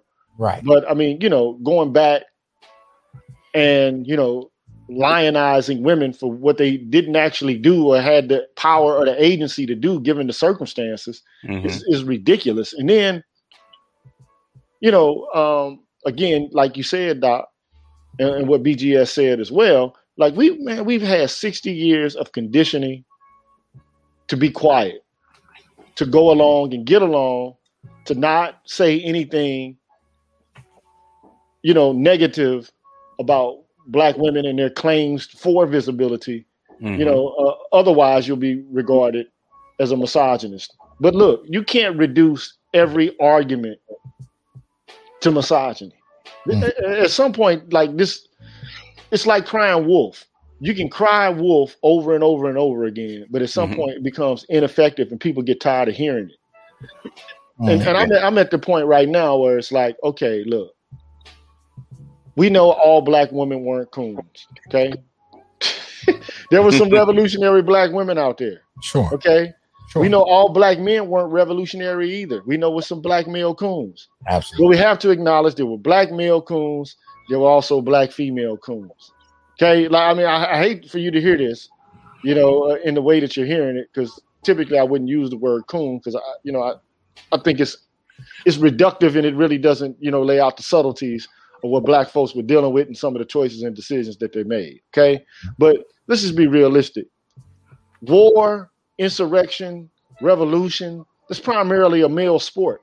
Right. It just is what it is. Right. And, and, and, and if it's the case that it's not, then you know, why ain't we seeing more of it in the past? Like where, where your guns at? Where your knives and swords at now? Mm-hmm. You know, and, and if you and then not only that, th- this is the this is the strange bifurcation and the, the inconsistency in all of this. So on one hand, black women are the most subjected to violence and uh, you know the dominance of men, but at the same time they have the agency to resist against it with arms. Mm-hmm. Like I just I, I can't like I feel like Clayton Bigsby, you know, on on Dave Chappelle where his brain is about to explode. Like I can't figure out how you're this strong, but at the same time you're you're, you're this weak. You know, like I just I don't get it. And, and, and at some point, it, it just we have to stop the chicanery with this. Like we're not discounting the contributions of black women. I believe black women have been insurrectionists. Okay. Mm-hmm. But let's just tell the truth about this, man. Mm-hmm. Right. The, you don't have to include yourself in every narrative in order to prove your worth. Mm-hmm. You don't have to be everywhere in order to prove your value. You don't have to be doing the exact same things modally as men to demonstrate your worth. You just don't have to. But that's see, and that's part of the reason I, when I talked about this last piece that I did, I looked at from Lovejoy and Richardson, competing markets for male and female slaves, right? Places in the interior of West Africa. One of the things you can find out right off the bat as to why you likely had uh, far less, you know, female-led rebellions as as people may be comfortable with is they just weren't here. They no, were they weren't sold to greater degrees into other slave trades, and that's when I teach the, the slave trades. I talk about the African continent being victim to multiple slave trades at the same time over mm-hmm. centuries. And so women were just not really taken to the Western Hemisphere that mm-hmm. and, and, and, a lot, a lot of the uh, women, if they were taken, uh, uh, slaves, uh, never made it to the boats. They were either pregnant or they uh, were sold off as wives on the continent. Uh, most of them, I would say, like ninety percent of them, never made it to the boats. Well, Even when I, I, when I was at uh, Elmina Castle, that's they who said this. Said the vast majority of women that were taken and were sold never made it to the boats Damn. to be to be shipped off. Well, I will. I do want to add, as an aside, if you get mm-hmm. a chance to really look into this, one of the things that'll kind of throw you um, is, you know, the description Lovejoy and Richardson give to the scrambling to acquire mm-hmm. labor and they talk about the breadth of places uh, in into the interior of the continent by mm-hmm. which pull people. And one of the things that highlights for you is that you know by the time you start talking about a population in North America, we mm-hmm. are coming from so many different places mm-hmm. across the continent, different languages, different cultures, different orientations. Mm-hmm. One of the things I was taught when I was first brought in Africana studies is that we as African people had one culture that mm. was that was the narrative. So so men and women were here in equal numbers. We had one African culture, one African people in the discussion. And that was something that I held to for a long time until I started to read through. I'm like, okay, we really didn't have a sense of continental, you know, identity mm-hmm. time period, but we were taken from all kinds of different places, different cultures, different languages. We mm-hmm. were thrown together. There were virtually no women. There were, mm-hmm. there were, you know, I've even assigned homework assignments where they talk about you know marriage and interaction between African, Native American, and white indentured servants on mm-hmm. plantations. Mm-hmm. But again, when you add the subtext of the absence of black women, mm-hmm. actually mating with who? You know what I mean? So when you start to look at the details of this, it's like, you know, we have done a great deal to maintain a very particular type of black identity. And I get why we did it. I get it you know there was this you know, sense that we needed to come together and, and, so we have these kind of narratives in place that protect this but mm-hmm. we were not prepared for the weaponization of it you know particularly by feminists and one of the things it kind of leads us to is a bit of a problem as it pertains to not only historical accuracy but how to address this weaponized kind of feminism recently, uh, and I think O'Shea covered this in one of his recent shows, might have even been today or yesterday. He he talked about a, a post by uh, Boyce Watkins, and Boyce Watkins was talking about how we need to pedestalize black women. Yes. Now I'm looking at this history. I'm looking at the really the relatively low numbers of, of women, but the ways in which we inject them into the historical narrative so that we can we can all, you know, we can all feel like this is the same kind of thing. Mm-hmm. And then I look at this push to pedestalize, and this is not new. This is not new. You know, I come out of the nationalist community as well. This is something we've, you know, again, I said this earlier. We've been taught to fall on our swords as men a lot as a feature of black male identity. You were a good man if you fell on your sword. You were a good man if you prioritize women above yourself, so on and so Mm-hmm. forth. You, you have to make you, have to make up for the the getting black women enslaved without fighting for them. You Now, you know, I think it's something deeper going on there. Look, yeah, yeah. white we- we- women. we well, have been we, we have been held accountable by black women for slavery. And this is true. Yeah, Yeah. all, think all of that, ahead. all of that is true. But I think Mhm. there's something deeper going on here. Mhm. Look, look, white people, black people want to be like white folks.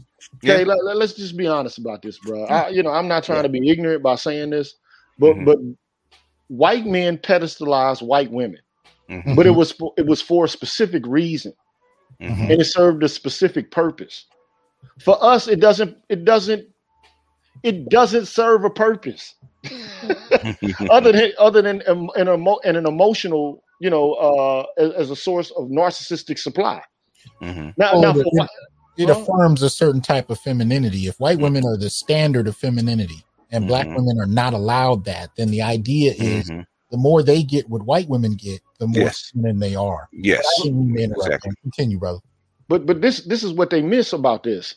The pedestal the pedestalization of white women occurred in order to relegate white women to a specific domain of white culture Mm-hmm. And to make sure that they didn't remove themselves from that domain. Mm-hmm. So you get second wave feminism and the suffragettes who are coming, they're trying to contest the pedestalization of womanhood. And then now you have women who don't even know about this history, right? And I'm talking about Victorian England Right. because the, the idea was that women were better than men, okay? And they were more virtuous than men.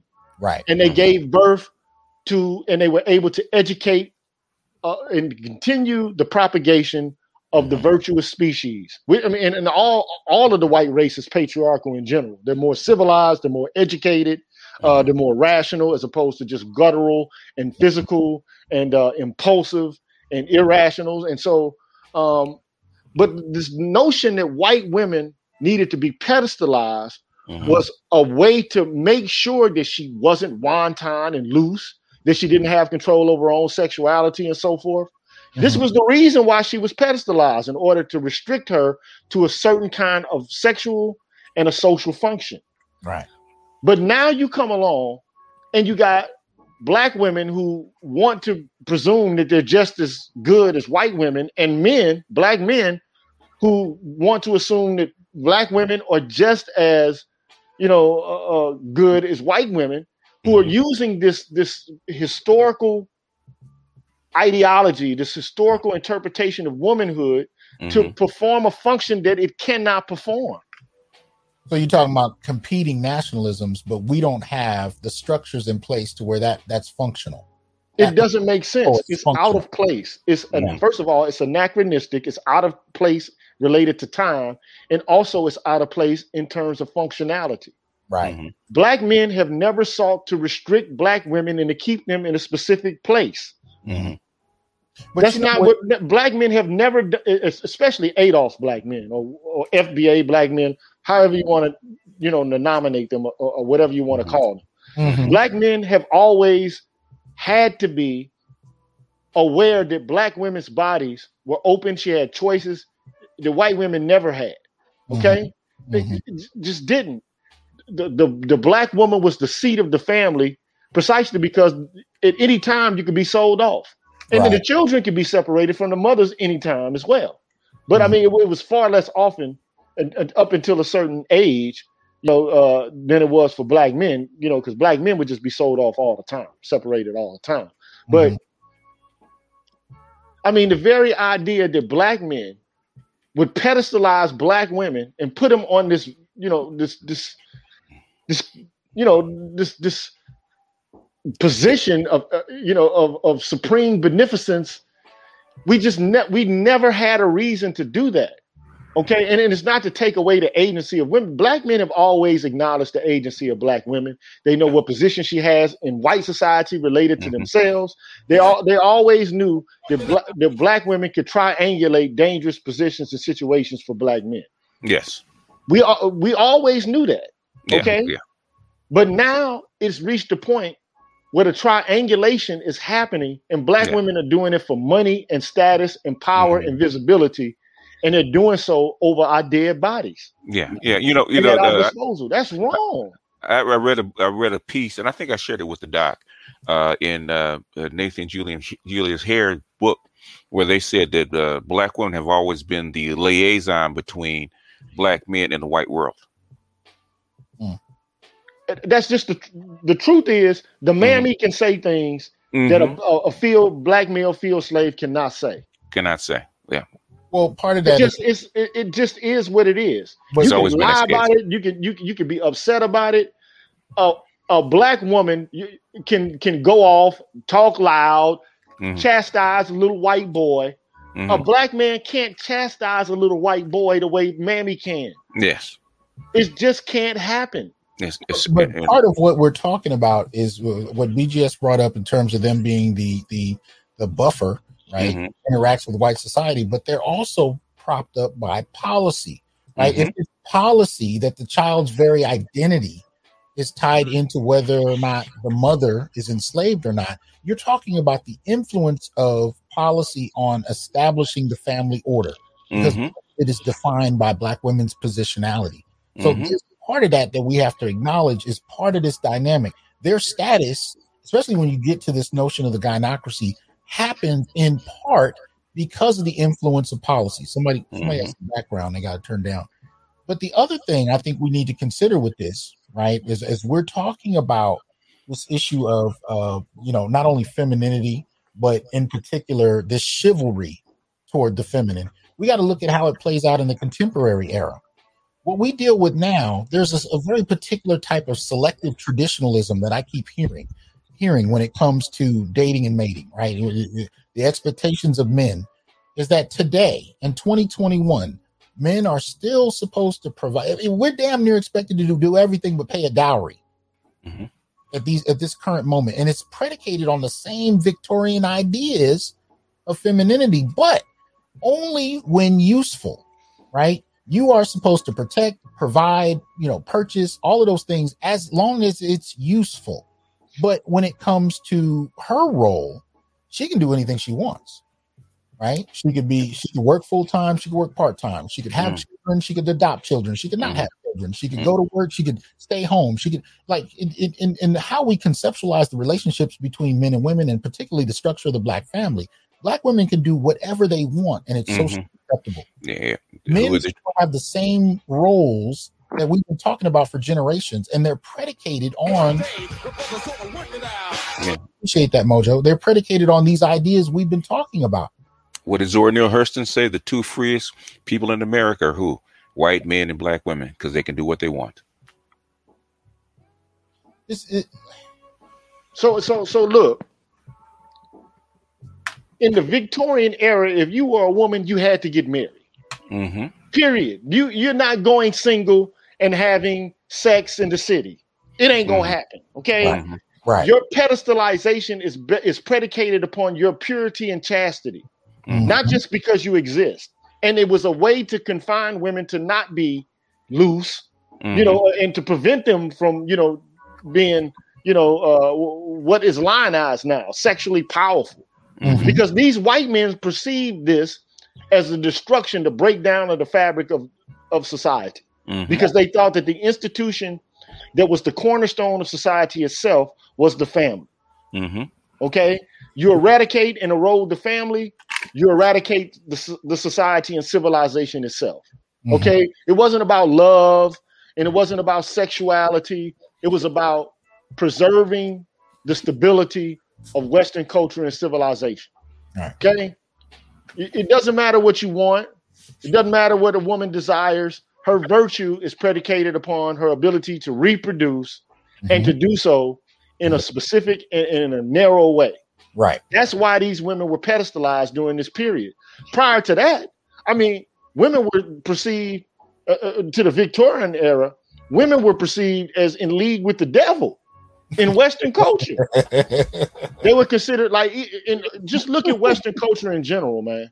Okay, just look at it. Okay, what what you will see again and again and again are accounts and narratives about women being deformed males. Aristotle, Plato being, uh, I guess, one of the only ancient Greek philosophers, you know, if you can consider that Occidental or Western culture, to actually say, okay, women can be just as virtuous as men, but they don't have the same kind of physical power or acumen and shouldn't be fighting in the battles with men, although they should be playing supportive roles and should mate with the best and most virtuous men.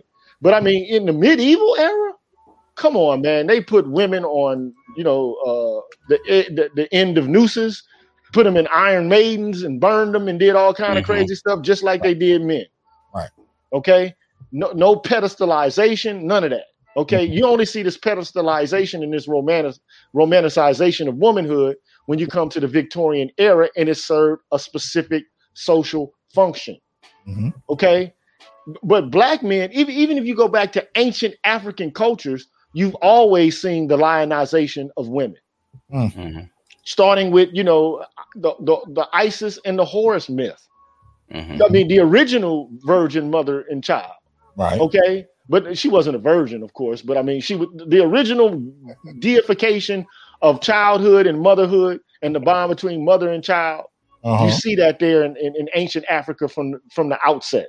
Okay, but you also see there ma'at, which is balance, because just as you see the veneration of female deities and the motherhood principle, you Mhm. always saw those obelisks, which are representative of male phallus power. You always saw that there. There was balance. They're everywhere.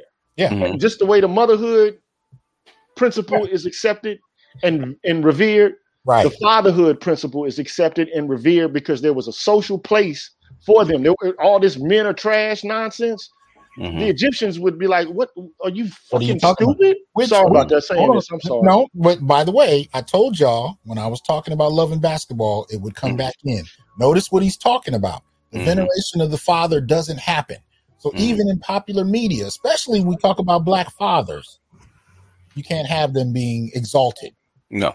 You know, but I didn't want to interrupt you, Gigi. I'm just saying what you're saying is definitely dead on because it, we're even seeing it in the contemporary era. We can't But- have but- the kind of balance you're talking about. But it's also look, the veneration and pedestalization of womanhood requires patriarchy. Yes, Without it, you don't have it. yes.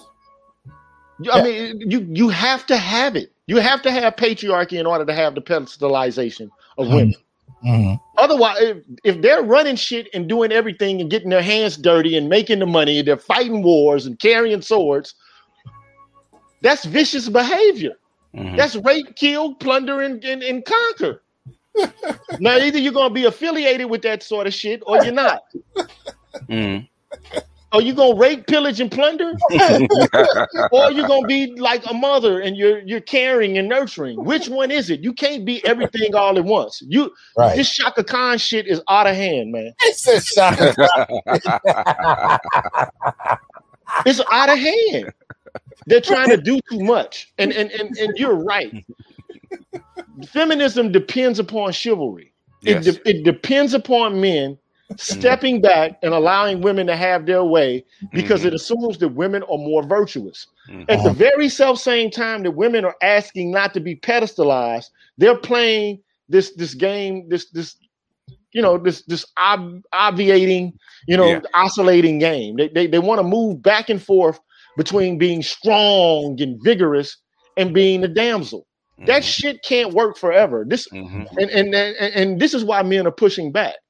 But it's not men in, in informal spaces that are doing this. It's Mhm. men who are actually impacted by these policies, who are Mhm. actually experiencing narratives which are the contrary of those which have been etched into the popular culture through media and through the academy. Mhm. Women are now that women are earning money and have freedom and have power of institutions in, in ways that men don't have, they're using power in, in less than, than beneficent and, and merciful ways. Mhm. They're human beings, man. Mhm. And yeah, you, you- you don't you don't pedestal. Look, at the same time that women required, even in the Combahee River Collective, they said we don't want to be pedestalized. We want to be treated just the same. But they don't want to be treated just the same. No, they Right. can't. Yeah. And that's why I was talking about selective traditionalism. They don't want to be treated the same. They actually they want to cherry pick a new formation that puts them in a position of authority, puts them in a position of elitism without the responsibility and sacrifice Mhm. that goes with authority and elitism. Mhm. Right? They don't want to, they don't want to pay the sacrifice. They want men to continue to pay the sacrifice, but they want to reap the benefits. They want to be day walkers. Man, that shit is they they like, hey, bro, you can't be a day walker because that's Mm. a bad motherfucker. Excuse me. Yeah.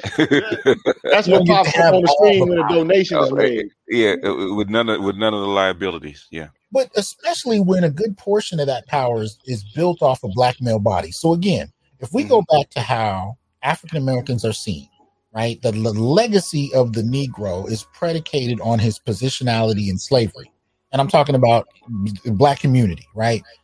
So from slavery all the way up to contemporary police homicides, hmm all of that, we're the majority of which we're talking about is black male blood. We know in the contemporary era that when it comes to police homicide, we've been saying this for years. It's about nine to 13 women a year. It's about two to 300 black men a year, right?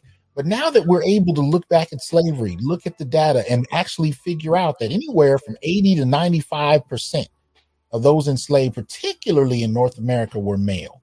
Now we're saying that really what has come about in terms of the perception of African Americans is off the blood of black men. hmm How many black men benefit from this narrative or even the protests around Exactly. black male deaths? Exactly. And Yeah. see, this is this is look. Let me just say this, bro. So this a brother in the chat that just says only simps think black women have power over black men. And not to knock this brother, I understand what he means, but you, we have to begin to think about power in different ways. Mhm. See, see, a lot of men think that power is just brutality, hmm alpha power, physical power to impose their will over their immediate environment. Like that's a little lady, she has no power. hmm A little lady calling the police on your ass has a There's lot a of power. lot of power. Yes. and it, it, it's called proxy power. They got a lot of that. And if you don't believe it, well, okay, well, you, you fat Yeah, meat yeah. greasy. You'll see Yeah. one day if you keep you keep keep up thinking that you you you're all There's- powerful. There would, there would, if if black women didn't have power in this society, there would be no manosphere. Well, And not only that, look, not only that, look, black women know exactly what strings to pull in order Mm. to get work done. Mhm. Not only from white men or white women, but they know how to pull it and extract it out of black men as well. This and, and the, the very notion, you you this Antonio Gramsci is important, man. You need to read this guy. Antonio Absolutely. Gramsci. Hegemony, man Jiminy. power of narratives, the power of discourses, the power of framing issues. Right. Right. That is powerful. Yep. Damseling is powerful. Mhm. Female tears are powerful. Mhm. If you don't think that shit is powerful, it'll it it is caused wars. Mhm. Mhm. It has caused violence amongst men. Okay, But it has see, caused but- it has caused men to be executed. So the very idea that women don't have any power Mhm. is is is absurd. It's big, but th- But here's, is the, but here's the contradiction, though. The contradiction is black men are accused of Mhm. being privileged off because they have they they have a power extended by white men, right? This was the early argument with intersectionality in '89 that black men were privileged because they had penises and that aligned them with empowered Mhm. white men. But the irony is what you're saying is that it's actually black women who have power on the backs of white women Mhm. because when we talk about that same proxy violence right that had white women able to rape black men at the threat of screaming rape and having a mob kill him now you can go to jail off of a false accusation simply because she called the police. There's Yes. a brother who reached out to me two weeks ago, Mhm. called me. I may have mentioned this in another show, but bear with me. He called me and he said, You know what, Doc, I finally see what you've been saying. That uh, he said, My boy, uh, who's over 50, mind you, was recently sent to jail because his girl called the police and made up a charge. Mhm. And the reason she made up a charge was because he came home late. Mhm. So this man went to jail off of a false accusation based on a black woman calling the police because she was angry at her man. The Yeah. entitlement Mhm. whereby you can know that calling the police will result in that. Mhm. Use it as a controlling mechanism comes from policy, but that policy practice that advocates for you to have more power to where the police knock on the door and it doesn't matter what I say, I got to go to jail simply because you made the Mhm. accusation. That Yeah. comes from white women Yeah. developing that positionality that you spoke to earlier, Gigi, Mhm. during slavery, where they're pulling from Victorianism but Mhm. applying it in a West in, in a in a, an American context. Right? It's the same dynamic, but it's it's it's it- it's from from first wave feminism all the way through. You're seeing this extension being given to black women, and and my issue is that now you have black women who openly enjoy this power refuse to acknowledge that they have it, let alone where it comes from, use it at will and at whim as a controlling mechanism or even a, a, a, a- punishing mechanism Mhm. for black men. But then we'll step back and say, I don't know what you're talking about. I have no such power. We're all the same. We're all black. We were all enslaved together. We went through civil rights. We're here together. We're all, and I've had women tell me this. We're shot and beat in the streets at the same rates. We all go through it together Mhm. got into a debate se- several years ago with a woman about protests. And she said, Well, we all carry the same threat of being killed like Michael Brown. I said, You are bullshitting. Mhm. Look, even to this day, this was 2016. I said, To this day, if black men show up at a protest in the same numbers as black women, the police show up in riot gear. Mhm. They do. We're not, but there's no acknowledgement of the difference. And this is why I keep coming back to flat blackness and, and even flat maleness. There's no acknowledgement that, that there's a difference between black men and black women's experiences. And we don't want to disaggregate the data, even in the field of Africana studies, uh, black studies, Pan African studies, whatever, whatever aspect of the field you want to look at. We are not uh, incentivized or motivated to disaggregate the data much of the time we don't even think to do it because of how we're trained But- Mhm. but in addition to that were we to do it often we would find women in a position that would be either embarrassing based on today's sentimentality about what men and women should be able to do at equal numbers or there would be no women to talk about depending on the conversation and we can't have that in 2021 because unless it's you know women either equal to men or outshining men it didn't Mhm. exist Right. it didn't exist that's where we yeah, are but uh, you know, we we got to get out of that where we are because you know, uh, like I said on the show about uh, Tulsa and racism is uh, black misandric aggression, or the massacre there as Mhm. black misandric aggression.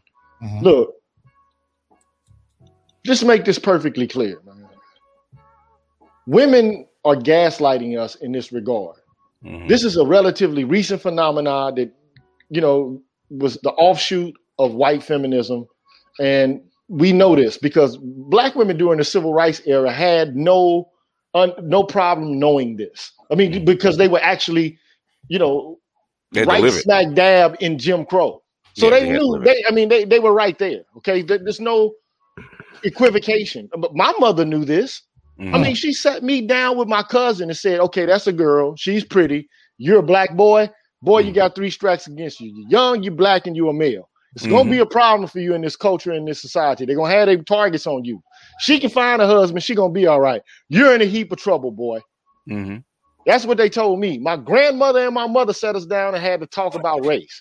Now today, they, they're having different conversations. They're having conversations about, well, you're not going to be seen and you're not going to be able to move up the corporate ladder, and there's going to be so many opportunities that you miss because you're a black woman. And uh, what when did this shit become about corporatism? I thought this was about survival. right I thought this was Mhm. about having a sense of well-being and functionality. in in the culture in which we live. I didn't know it had to do with who's going to get the positions and the jobs first. It's always been that way. It's since 1970. Who's going to get the position and the jobs first? But it but it was it was that way with white women. Mm-hmm. And black women have ridden the coattails of these white mm-hmm. feminists, and they're playing the same game. They're always they're Olivia Pope. They they they hope to ride the coattails of white women, uh, uh, to be elevated above, you know, above the men. But look, uh, let me just say this, and i am I'm gonna be quiet for a minute. Mm-hmm. Had a had a Latino woman, man, a feminist, right? Man, like publishes her ass off. Uh, you know, pro women. You know, like you know, the feminist Latina woman. That's her. Mm-hmm. Told me this is the crazy shit. She got a husband at home. He primarily stays at home, doesn't work. Mm-hmm. But that dude is in control of the finances. He's the one that balances the books and makes the decisions. Mm-hmm.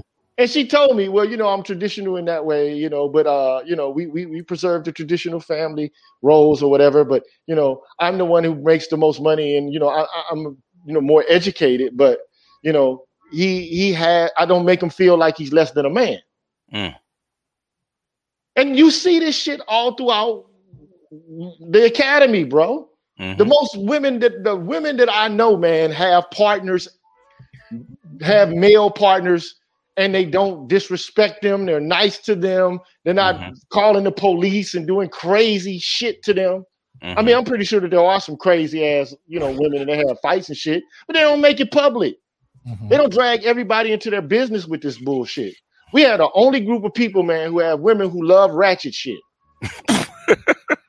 well, they love this shit, bro. Like I'm swear to God, man. Like they love loving hip hop bullshit. Mm-hmm. They like Bad Girls Club. They mm-hmm. like this idea of the Wild Girls bullshit. Yes, yes, they do. Yeah. And it, at some point, it's like, dude, look, this is not indicative of a healthy culture. This doesn't make you strong. It makes you an asshole. It's what it makes you. and men will men will fulfill their traditional roles if women fulfill theirs. And it's not black men are not asking for women to hop around on one fucking foot like the woman in uh coming to America, the original, you know, mm-hmm. the first installment. Mm-hmm. Black men are looking for cooperative partners of women who are not trying to flex the institutional power and use the triangulation that they have with white society in order to make their lives a living hell. That's what black men want but this is one of the misnomers about traditionalism. See, I think we're we're in an era now where women think traditionalism is primarily what benefits them, and that men need to they don't get anything. They just continue to act the way they act. Traditionalism was an exchange when it came to men and women. It was an exchange. Protection and provisioning came in a in a in, in relationship to cooperation and domesticity those things were tied together. What men did for women, what women did for men was an exchange. Now we're in an era where women want without an exchange. And then and the whole concept of exchange, you know, they're oblivious to so much so that when men start to voice a need for an exchange, women are offended at the very thought. Because traditionalism, traditionalism has been redefined to such a great degree, there's no exchange. Men just sacrifice just because they exist. Now, the other thing I want to point out, and this is a mm. brief, quick message to my academics the equivalent of the red pill in an academic space, particularly by Black men, is disaggregating the data. The perfect example of this is Gigi's last, uh, the Gigi show the other day. I didn't get, I didn't get to catch today's show because I was prepping for mine but I'm an avid listener. I support Gigi's channel. I, and by mm-hmm. the way, support both channels. Go to Green Gorilla. If you haven't subscribed, make sure you do so definitely do so with BGS and Idmore. What's your new channel's name? Black Gnostic? Black Pill Gnostic. Black Pill Gnostic. Support, support yeah. all channels. But what, that's, what that's I, where I'll, I'll, put all my classic rants so I don't get a strike on my other channel. okay. Well, support support all three. But what I want to say though is his last video, the one I mentioned earlier, the Tulsa mm-hmm. massacre as black misandric aggression. It's it's not just about Tulsa. And I do want you to hear it because he delves into Tulsa extremely well. And we know that's in the news um, so it's good to hear it from a masculinist standpoint. But one of the things he does is he disaggregates the data as far as lynching. That's something that people kind of genteelly step aside from doing. We know that there are more than likely more men lynched, black men in particular, but we, we you know, we're not going to talk about it. So we skip issues where black men are clearly worse off so that we, you know, we can allow women to save face and we don't look like whatever. And this happens in the academy to a great extent. We sidestep gender. Hell, in the in the pieces I was looking at leading up to tonight, they went into great detail as much as they could to foreground women so nobody would be upset. And that's where mm-hmm. we got to. We're so worried about blowback that we mm-hmm. sacrifice historical accuracy. Mm-hmm. What I want you to do, if you are in the academy, is disaggregate the, the data, particularly on gender. And when you find black men in a position where they're in the, the largest numbers, especially vulnerable to something, don't sidestep it. Don't sweep it under the rug. Actually, watch Gigi's video because the way he disaggregated the data and talked about lynching, mm-hmm. get to get to the the crux of what the issue is. And you you can't walk away from that video saying, "Wow, black people were lynched." No, black men. Now, it's not to say there weren't any black women. I mean, that's one of the things I noticed that, that, black men are willing to do. We, we, we don't mind qualifying for the extent to which it happened. We're just saying at the end of the day, when you look at the numbers, how do you pretend like these numbers aren't aren't happening? See, this is the this is the this is the frustration I've had with this because even in graduate school, for example, if we talked about incarceration, we talked about black incarceration and the subtext was that women and men are both incarcerated to the same degree, and it's horrible. It wasn't until after our grad school where I was like, damn near 900,000 black men incarcerated and 65,000 black women. And we're talking about both of us? Mm-hmm. How exactly did black men's numbers become open and available to the black experience, but not specific to black men themselves? Blame blame Gucci boots. Swinging that fence over the, the, the swinging that goose over the fence over, over the fence. You know, repression. Yes, sir. And if that's what she did, what? How do we describe the black women that followed suit? The same thing. Sacrifice, hold on, and sacrifice their own fathers and grandfathers' memory mm-hmm. in order to do so. There was a brother that wrote in on my comments today on one of my uh my I think it was my one of my community posts and he actually no actually it was my video from earlier today where i was talking about i was asking the question are black men appreciated and one mm. thing he pointed out is that his family had mm-hmm. damn near erased the memory of his grandfather mm-hmm. venerated his grandmother so big mama is venerated mm-hmm. big papa died 20 years ago and he gave he bought that house that the family lived in off of his blood sweat and tears but he's erased from familial memory yeah, I, don't like uh, my maternal grandfather. I don't even know his first name. God damn it! Man, I'm 62 years old. I don't know his first name. My mother has never spoken my her father's first name. That's crazy, I man. I, I, don't even know his first. I, you know, I know his last name because my mother carried it. But other than that, I don't know his first name. Don't don't know anything about him. Yeah, that's crazy, man. And and and, and look, let me just say, I've said this before. Mm-hmm. We're we're arriving at a point where men are beginning to wisen up and say, "Look, enough is enough of this." Look, we can admit that like women go through things, men go through things as well. Okay, and we're not being crybabies and we're not being effeminate by discussing what we're going through. Mm-hmm. Okay. Wait a minute. Wait a uh, minute. I'm sorry, Gigi. I'm sorry. I just got to. I'm still fucked up behind what you said, BGS. Mm-hmm. what's getting me is how many men in the comments are writing same, mm-hmm. same here, same mm-hmm. here. Yeah. God damn. Yeah. Yeah. I don't. I, I, I do not know. My, I do not know my grandfather's first name. I don't know. I don't know any. I don't know any. I don't know, I don't know anything about him. In fact, uh, I know. I know my great grandmother's name. Uh, and and her, and her stories more than I know my own grandfather's uh, name stories. Don't know anything about him. He's a he, as far as my memory does. He's a ghost. Okay, I know I had to have one. You know, a, a, a grandfather and a great grandfather. I have no clue who they were. Even even uh, my own grandmother never spoke about her father, ever, ever. She don't tell me speak about her own. What is this? Like what? I, what I, I, I, don't. It, it, it's a, it's it's such a such a deep matriarchy, right? That uh, after after you know after a certain amount of years, they, the uh, black men just disappear from history. Like, like I said, my, my, you know, and I, my, my, I was my grandmother's favorite, and she used to tell me stories about her when she was a little child, and about her mother and the stuff that she went through, and, um, but, but as far as her own father, she never even. I don't even know. I don't even know his name. Well, hold on. For my inner light listeners who can't visibly see the chat, Mm-hmm. What we're seeing is, you know, after BGS stated that, you got people writing same.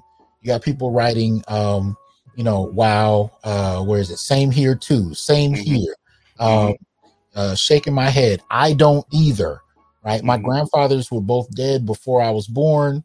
Um, you know, mm-hmm. I met my granddad on my dad's side once. Once. Same yeah. here. I don't know my grandfather's name. Same here. Same here. I don't know my maternal my maternal grandpa at all. I don't know either of my grandfather's names. My father doesn't even know what year his father was born. Mm-hmm. Yep, my great grandfathers, I don't know who they are. Like mm-hmm. I'm just looking at this, we get thrown away. I mean, this is and this was something I just talked about the other day that's still happening now. And I mm-hmm. talked about it today when I did the video on Black Men Are You Appreciated. I was talking about the ways in which, you know, even on Kevin's show, mm-hmm. I hear black women that'll call in talking about the men they want.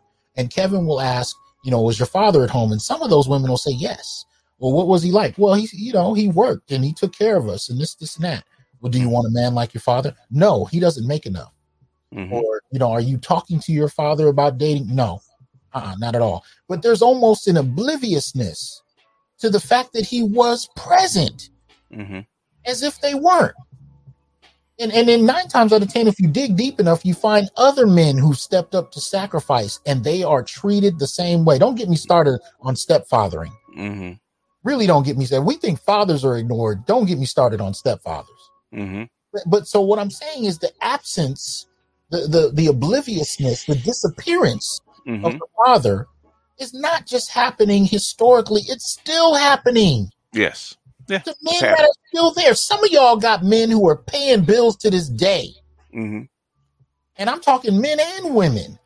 And you don't even know their names.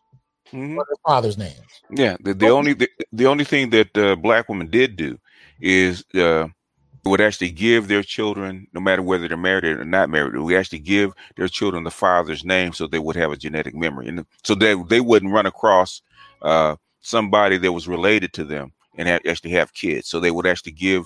Um, so like my grandmother, she you know her, her, first husband. I don't even know what her first husband's name was. His first name was right.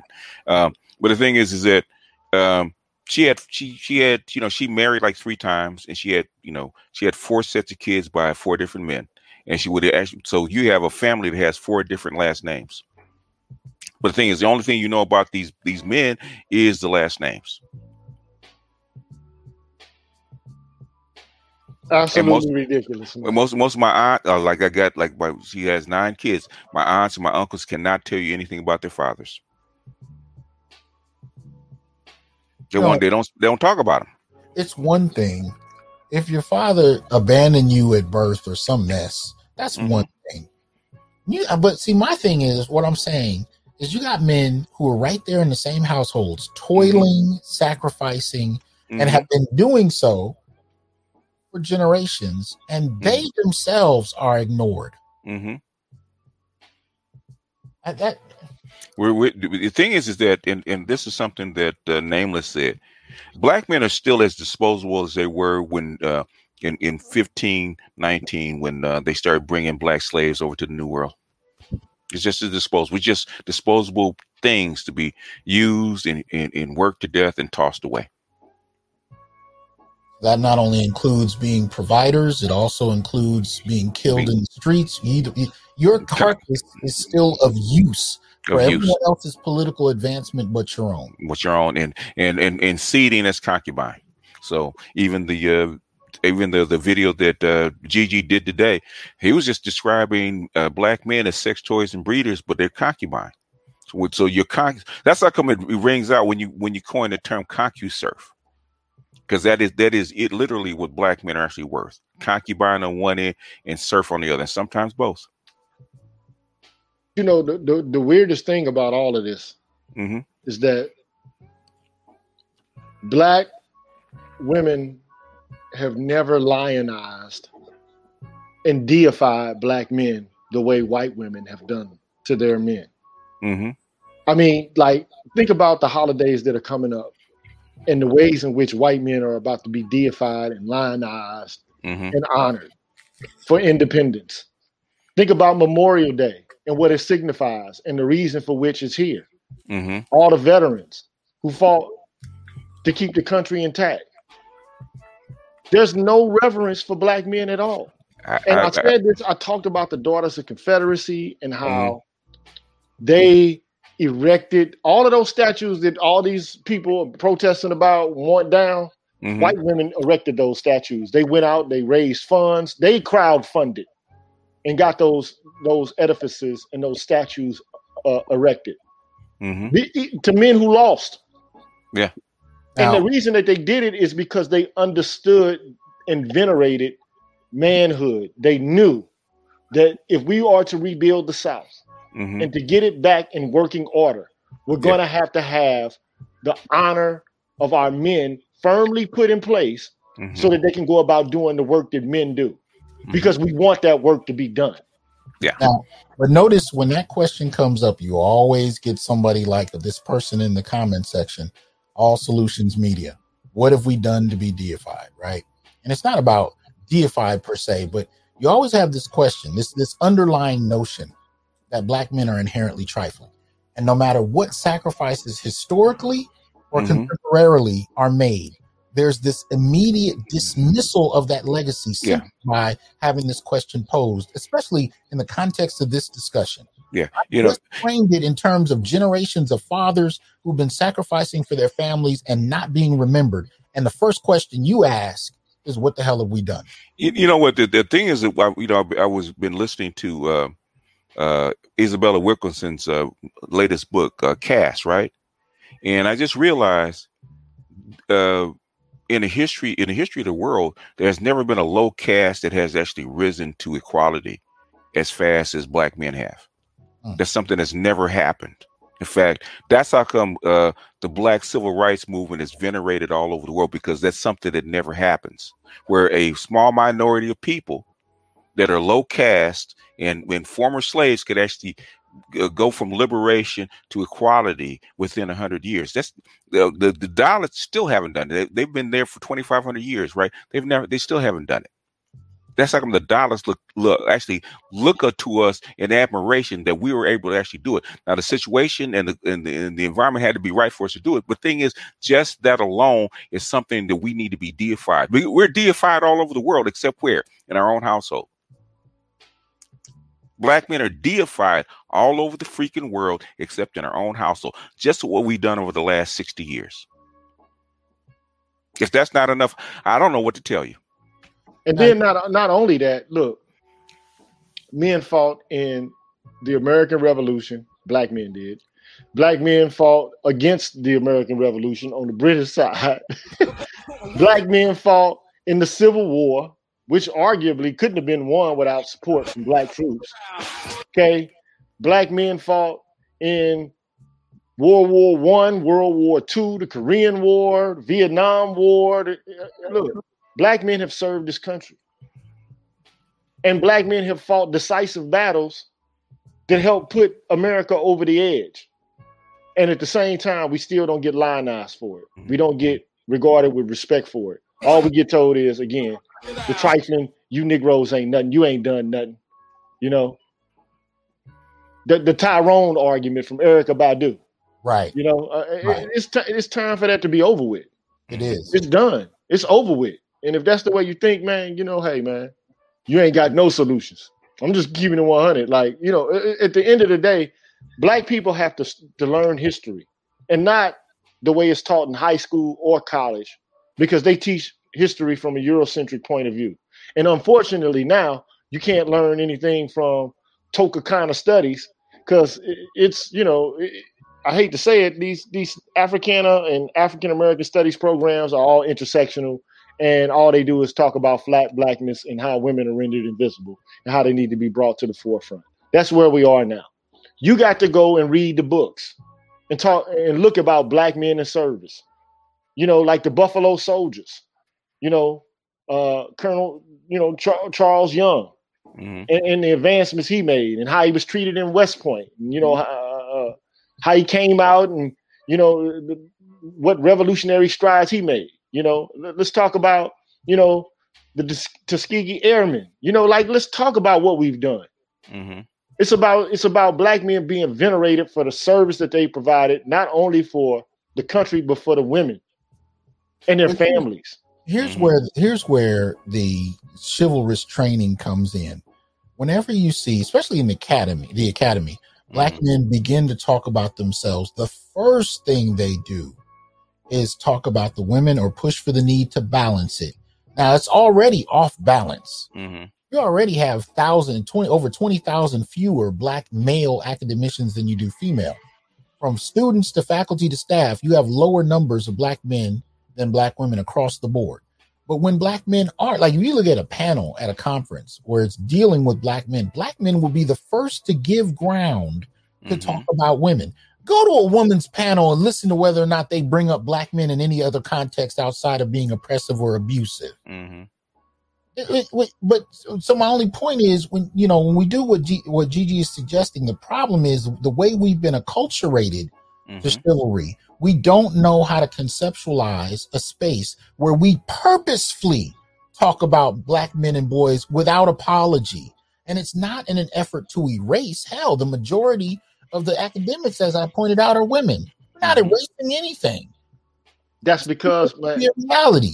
I don't mean to interrupt you, bro. I'm just gonna keep it 100, man. The academic environment is like a plantation, bro. Mm, I'm just gonna mm, keep it 100, man. It mm. is what it is. It's like a record company, you mm. know. And wow. you're looking for a hit, you know. It's, wow. it's, what it is, bro. I'm telling you, man. Like you, you record albums. Like you got to get signed to a record label, you got to get signed on to a damn uh, uh, department, right? And you got you got sleep. You get there, you got to get in the studio. Is there a casting couch for the Academy?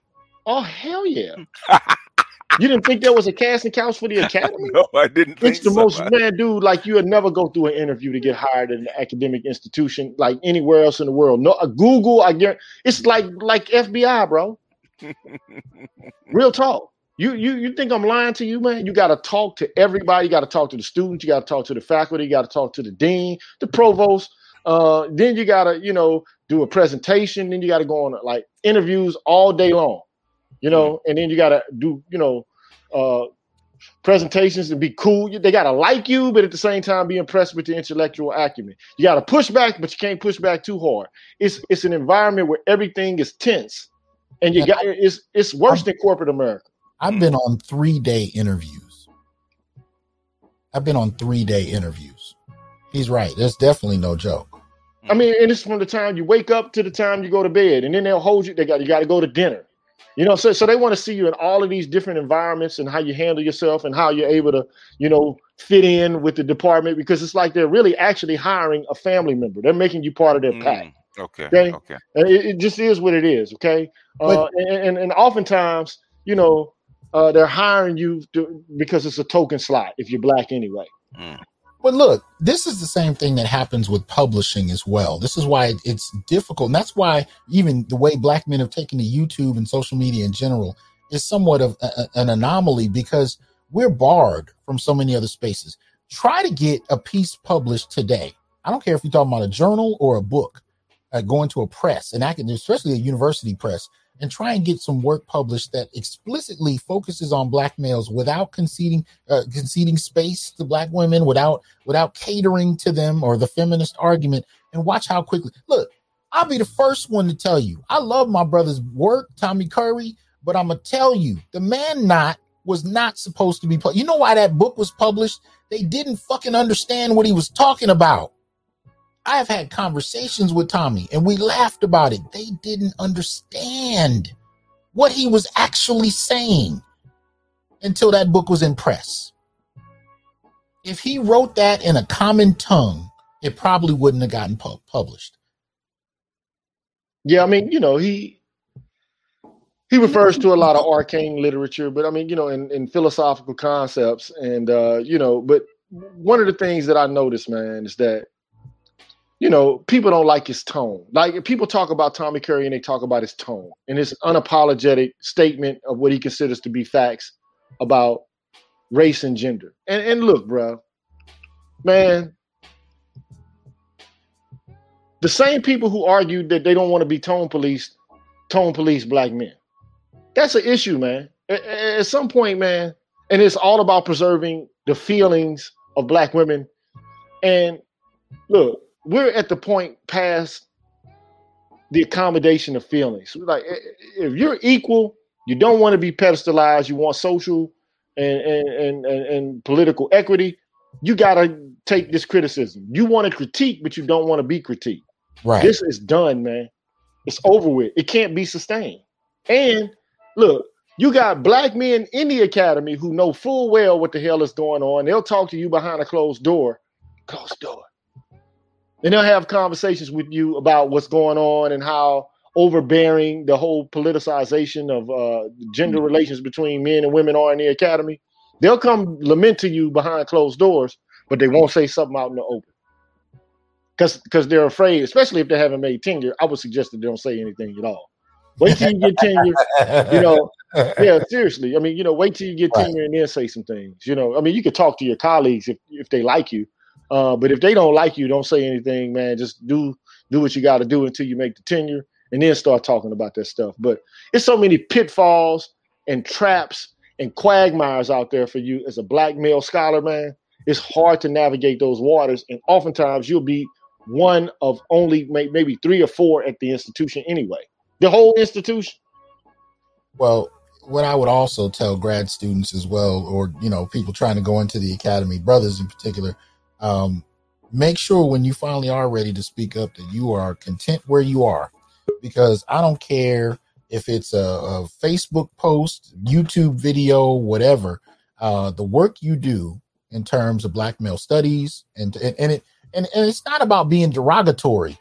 You you you can do it you know and and be completely you know speaking in the proper framework with the proper tone as you say and it's still you know going to be brought up in a hiring committee under the table and used against you. So just make sure that you are strategically in a in, a, in a place you can function at. Um um oh look our boy tommy's in here yeah you see curry up in this joint What's yeah. up, Tommy? Oh yeah, oh yeah. He's always around. He's in, he's in the clouds, boy. He's like the uh, he's like Thanos. to my radio listeners, he said actually the first editor thought it would fail. She didn't think it would sell 350 copies in the first year. She refused to read it. That's crazy. Yeah. How can your editor not read your book?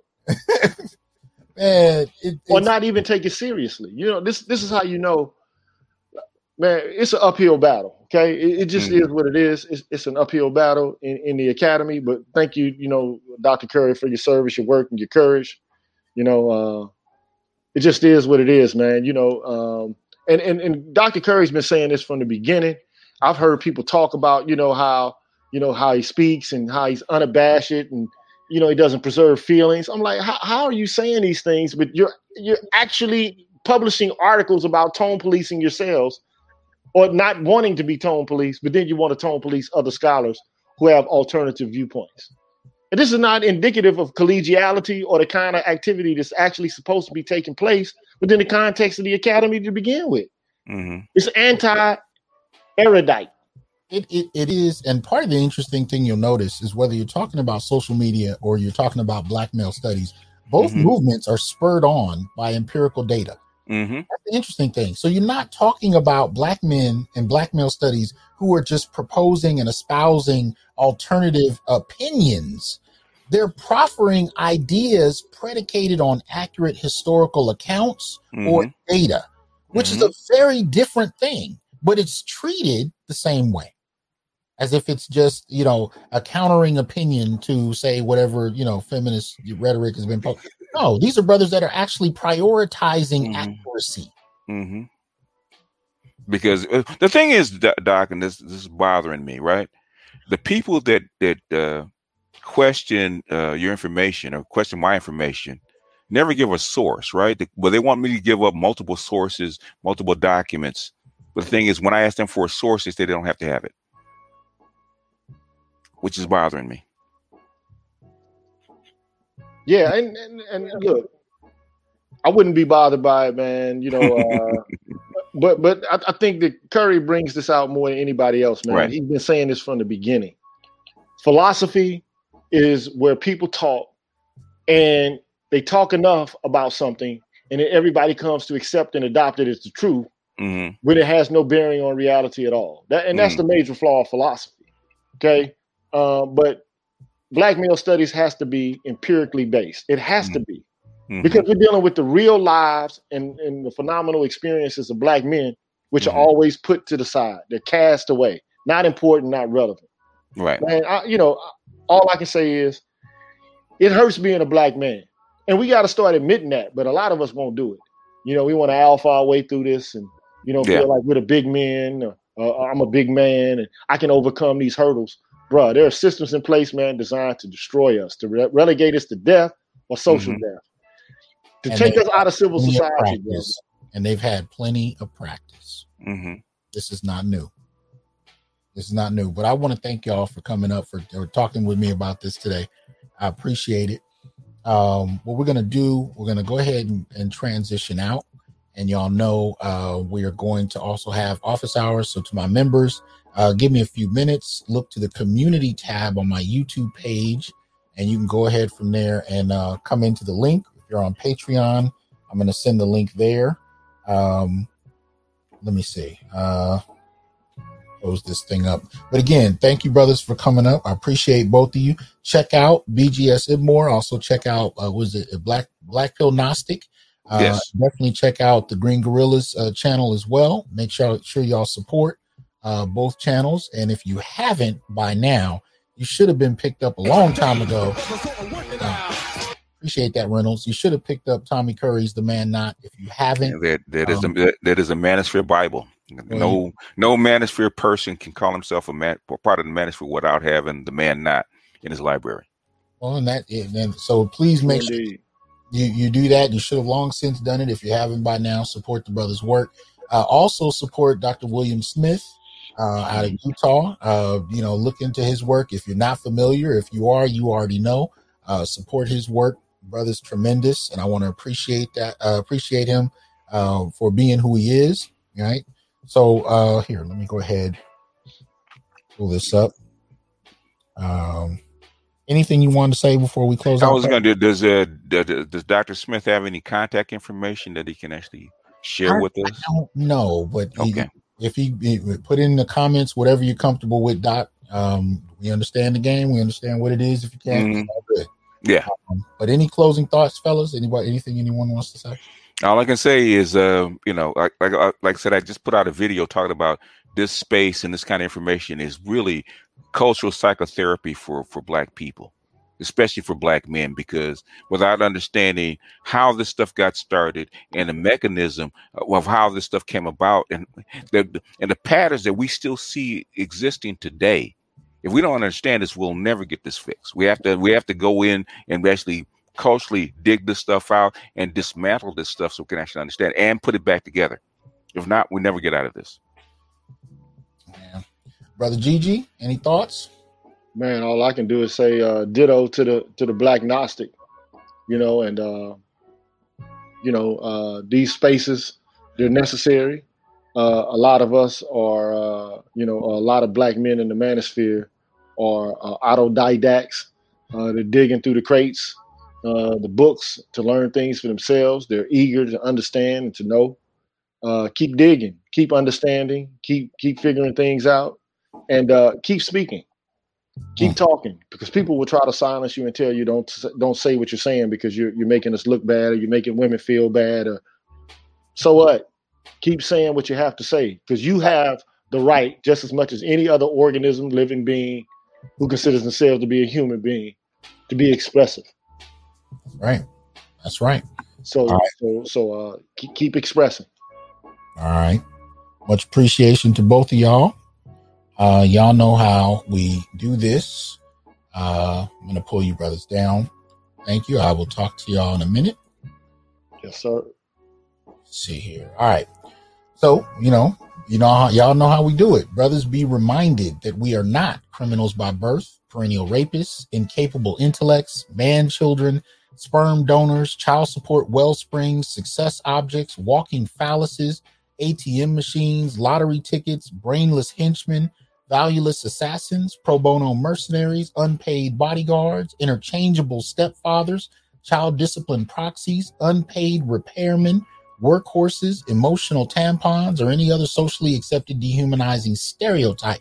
We are thinkers, inventors, innovators, leaders, fathers, warriors, and men.